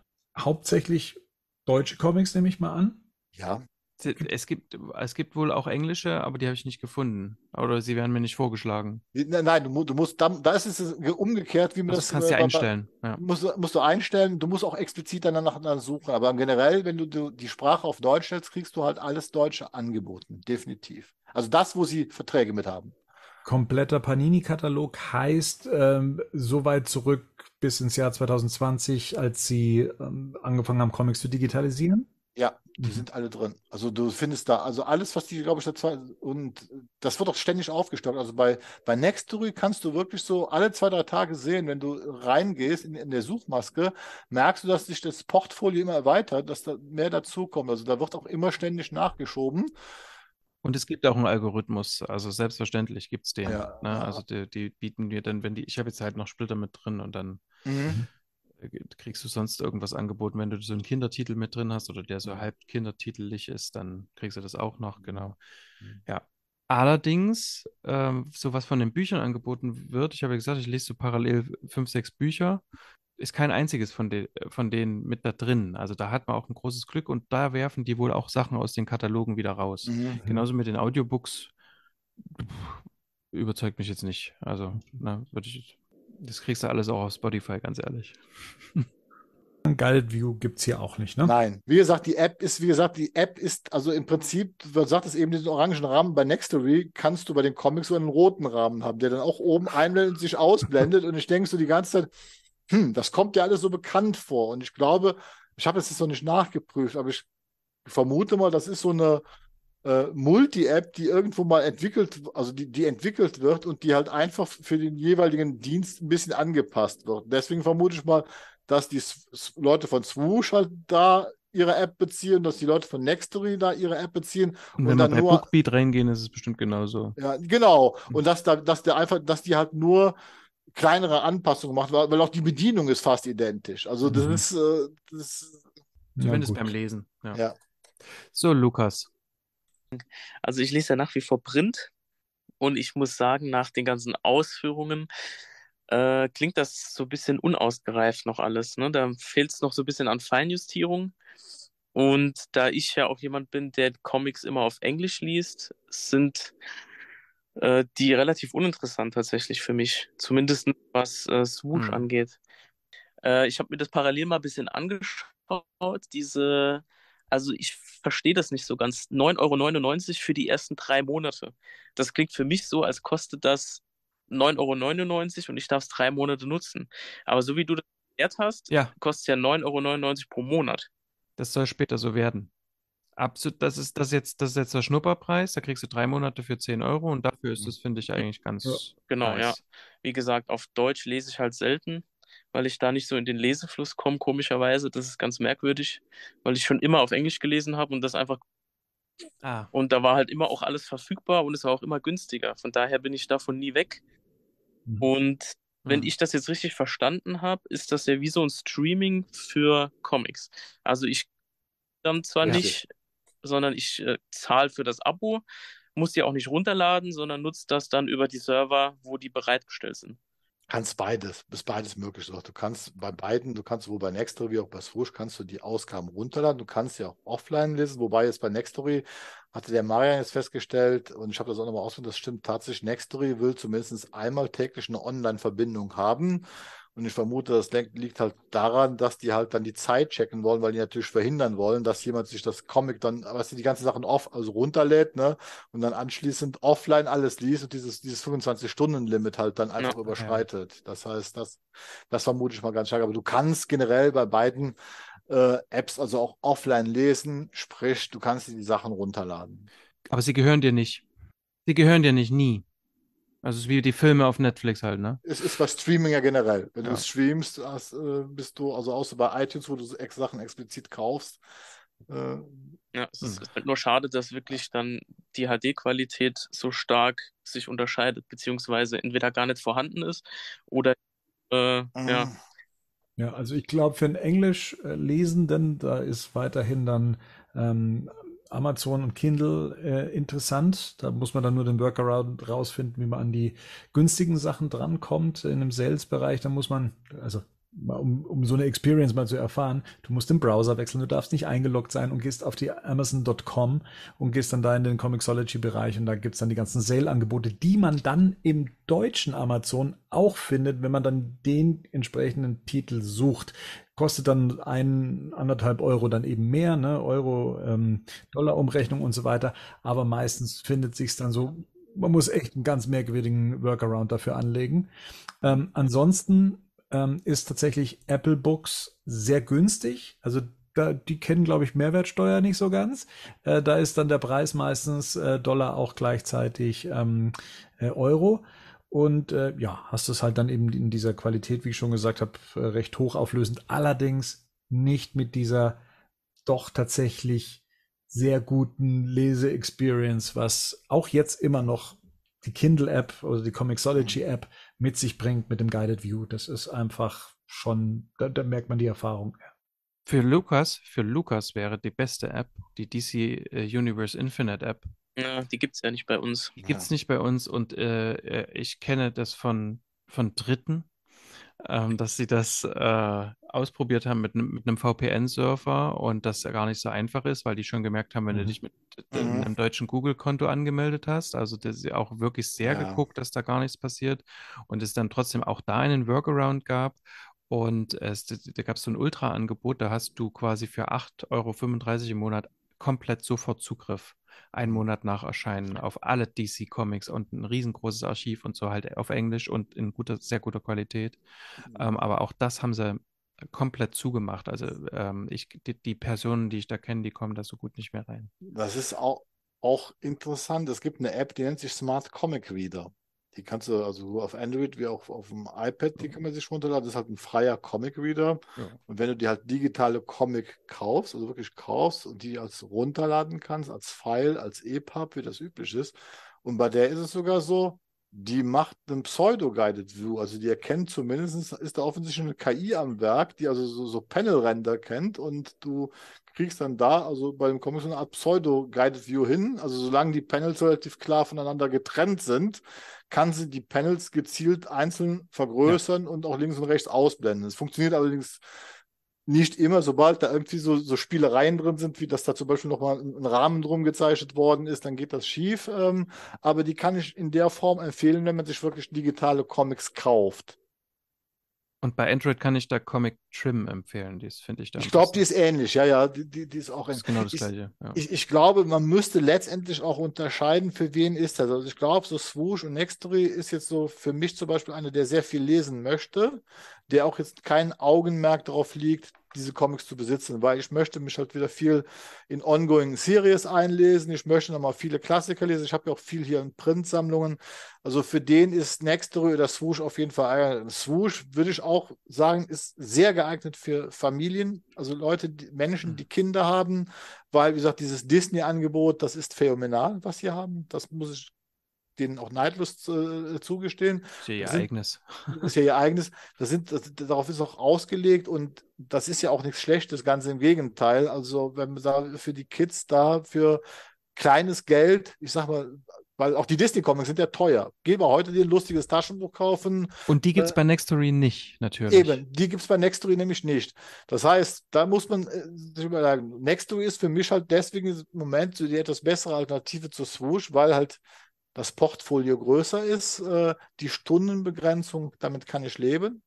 Ne? Also das ist also, das reicht mir im, im Moment äh, und mir ist halt klar, dass ich die Comics halt nicht besitze. Ne? Dass ich also, also wirklich hier, also quasi mir wie in einem Lesezirkel, ne, so alle paar Tage ein Comic ausleihe, also eine Zeitung ausleihe, die durchlese und dann gebe ich die wieder und, und, und, und dann weiter. Während dass ihr da jetzt mit Kindle und mit Comixology und so weiter, das ist ja, ist, ist ja schon wieder was ganz anderes. Da geht es ja auch um keine Abos, sondern da geht es ja wirklich darum, ich, kau ich kaufe mir diese Comics. Das heißt, das sind ja dann auch meine digitalen Comics und, und, und so weiter. Da spreche ich ja auch wieder so in gewisser Weise den Sammler an, also auch den Lukas, der das auch mit Eng, im, im, Englischen dann äh, vielleicht. Gut, jetzt weiß ich nicht, Comixology gibt es ja immer noch so eine Art Streaming-Angebot bei Amazon, also nach, nach, dem Motto, dass es da immer noch eine Flatrate, äh, eine Lese-Flatrate gibt. In oder? den USA, ja. Also da ja. gibt es noch das klassische äh, Comixology Unlimited. Hierzulande mhm. gibt es halt ähm, ja das, was das Prime Reading, was man so in seiner Prime-Geschichte ja. mit drin hat. Da gibt es auch ein paar englischsprachige Comics tatsächlich, die da mit äh, in, in, der Prime-Gebühr mit drin sind. Und dann gibt es eben mhm. noch das zubuchbare Kindle Unlimited, in dem mhm. dann eben viele, viele, viele Sachen äh, mit drin sind, aber auch nicht alles. Mhm. Genau, das wie, wie war das denn? Konnte man bei Comixology ursprünglich in der App dann auch direkt die Comics kaufen? Ich Wenn weiß, Android ja, hat es ja. Du hast die quasi nicht streamen können. Ja. Genau. Also, ach so, du meinst, ach, ob man die in der App, ja, ja. ja genau. Und jetzt ist es nicht mehr, nur noch über den Umweg, weil Deutschland nicht mehr unterstützt wird. Genau. Also ja. als, als Mac-User oder als Apple-User hat man da eh keinen Verlust gehabt, weil das da gar nicht erst angeboten wurde, dass man äh, auf den Store dann Zugriff hatte. Das musste man immer über den Browser lösen, mhm. da kaufen. Die App hat sich synchronisiert und dann hattest du die Comics dann da drin. Hat sich das ja. denn vielleicht geändert? Weil das war ja eine Zeit lang auch wirklich, wenn du bei Prime Video warst. Du konntest zum Beispiel auf dem Apple TV in der Prime Video App mhm. keine Filme kaufen oder leihen. Ja. Das musstest du tatsächlich auch über den Browser machen. Also das heißt, du musstest mhm. den PC anschmeißen, das Ding kaufen oder leihen, damit du es dann auf deinem, auf, in der App wieder angucken konntest. Aber inzwischen haben sie das tatsächlich geändert. Also du kannst jetzt heute zum Beispiel beim Apple TV, bei der Amazon App, die Filme auch sofort in der Absolut. App kaufen. Das ist halt, das ist halt so ein bisschen Geschacher gewesen. Äh, natürlich hat Amazon keinen Bock, die 30 Prozent äh, ja Beteiligung eben an Apple abzudrücken. Und dann mhm. haben allerdings war es Apple auch wichtig, dass Amazon Prime oder Amazon mit seinem Videoangebot ähm, auf den Apple-Geräten vertreten ist und dementsprechend wird da ein bisschen geschachert, äh, mhm. denke ich. Und äh, ja, nur eben was die Bücher angeht, nö, das hatte sich dann da nicht geändert. Das okay, alles klar. Ich dachte nur, weil es das vielleicht da auch mhm. dann irgendwie so nach dem Motto, dass es halt noch so eine Zeitfaktor wäre,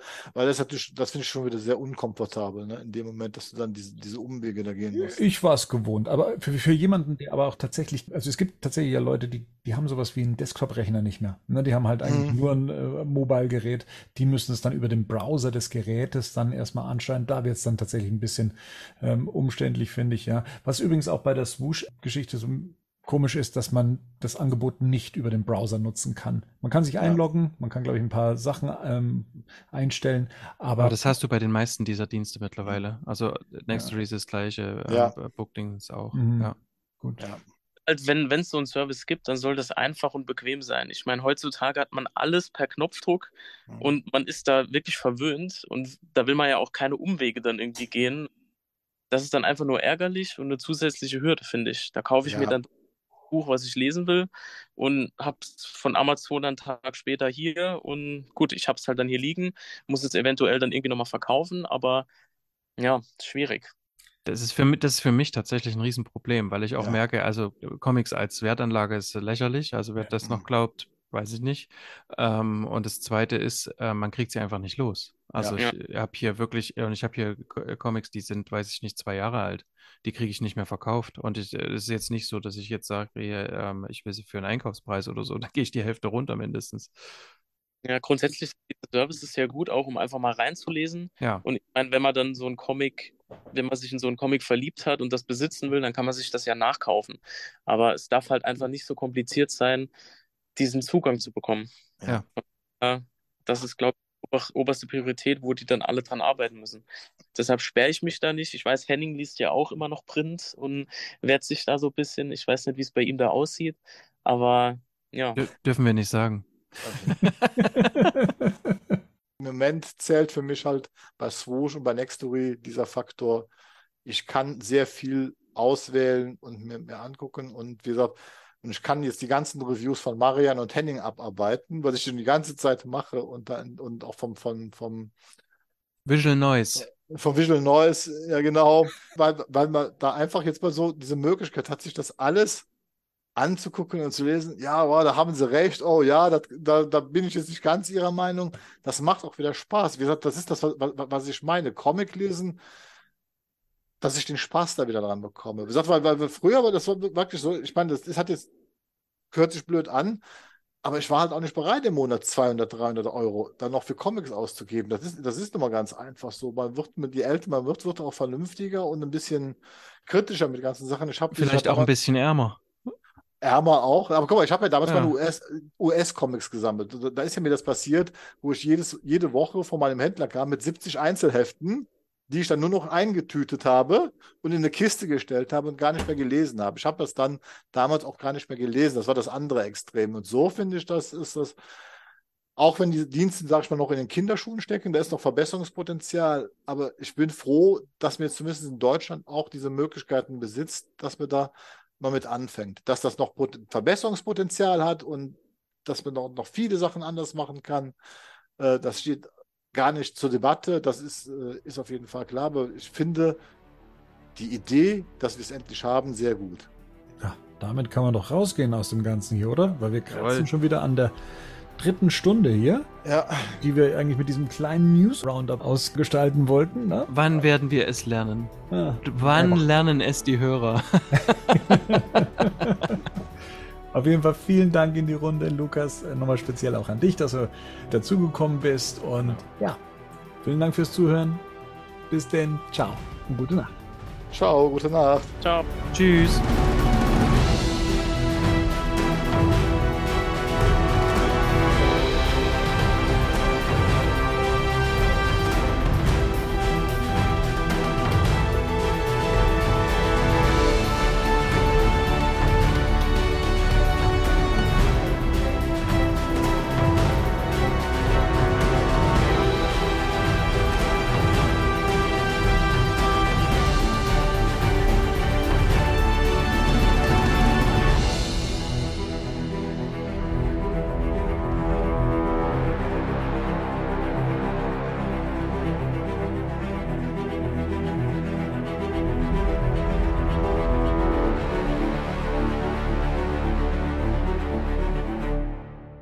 Batman News Badcast ist ein Podcast-Projekt von Fans für Fans. Batmannews.de und der Badcast stehen nicht in Verbindung mit Warner Bros. oder DC Comics.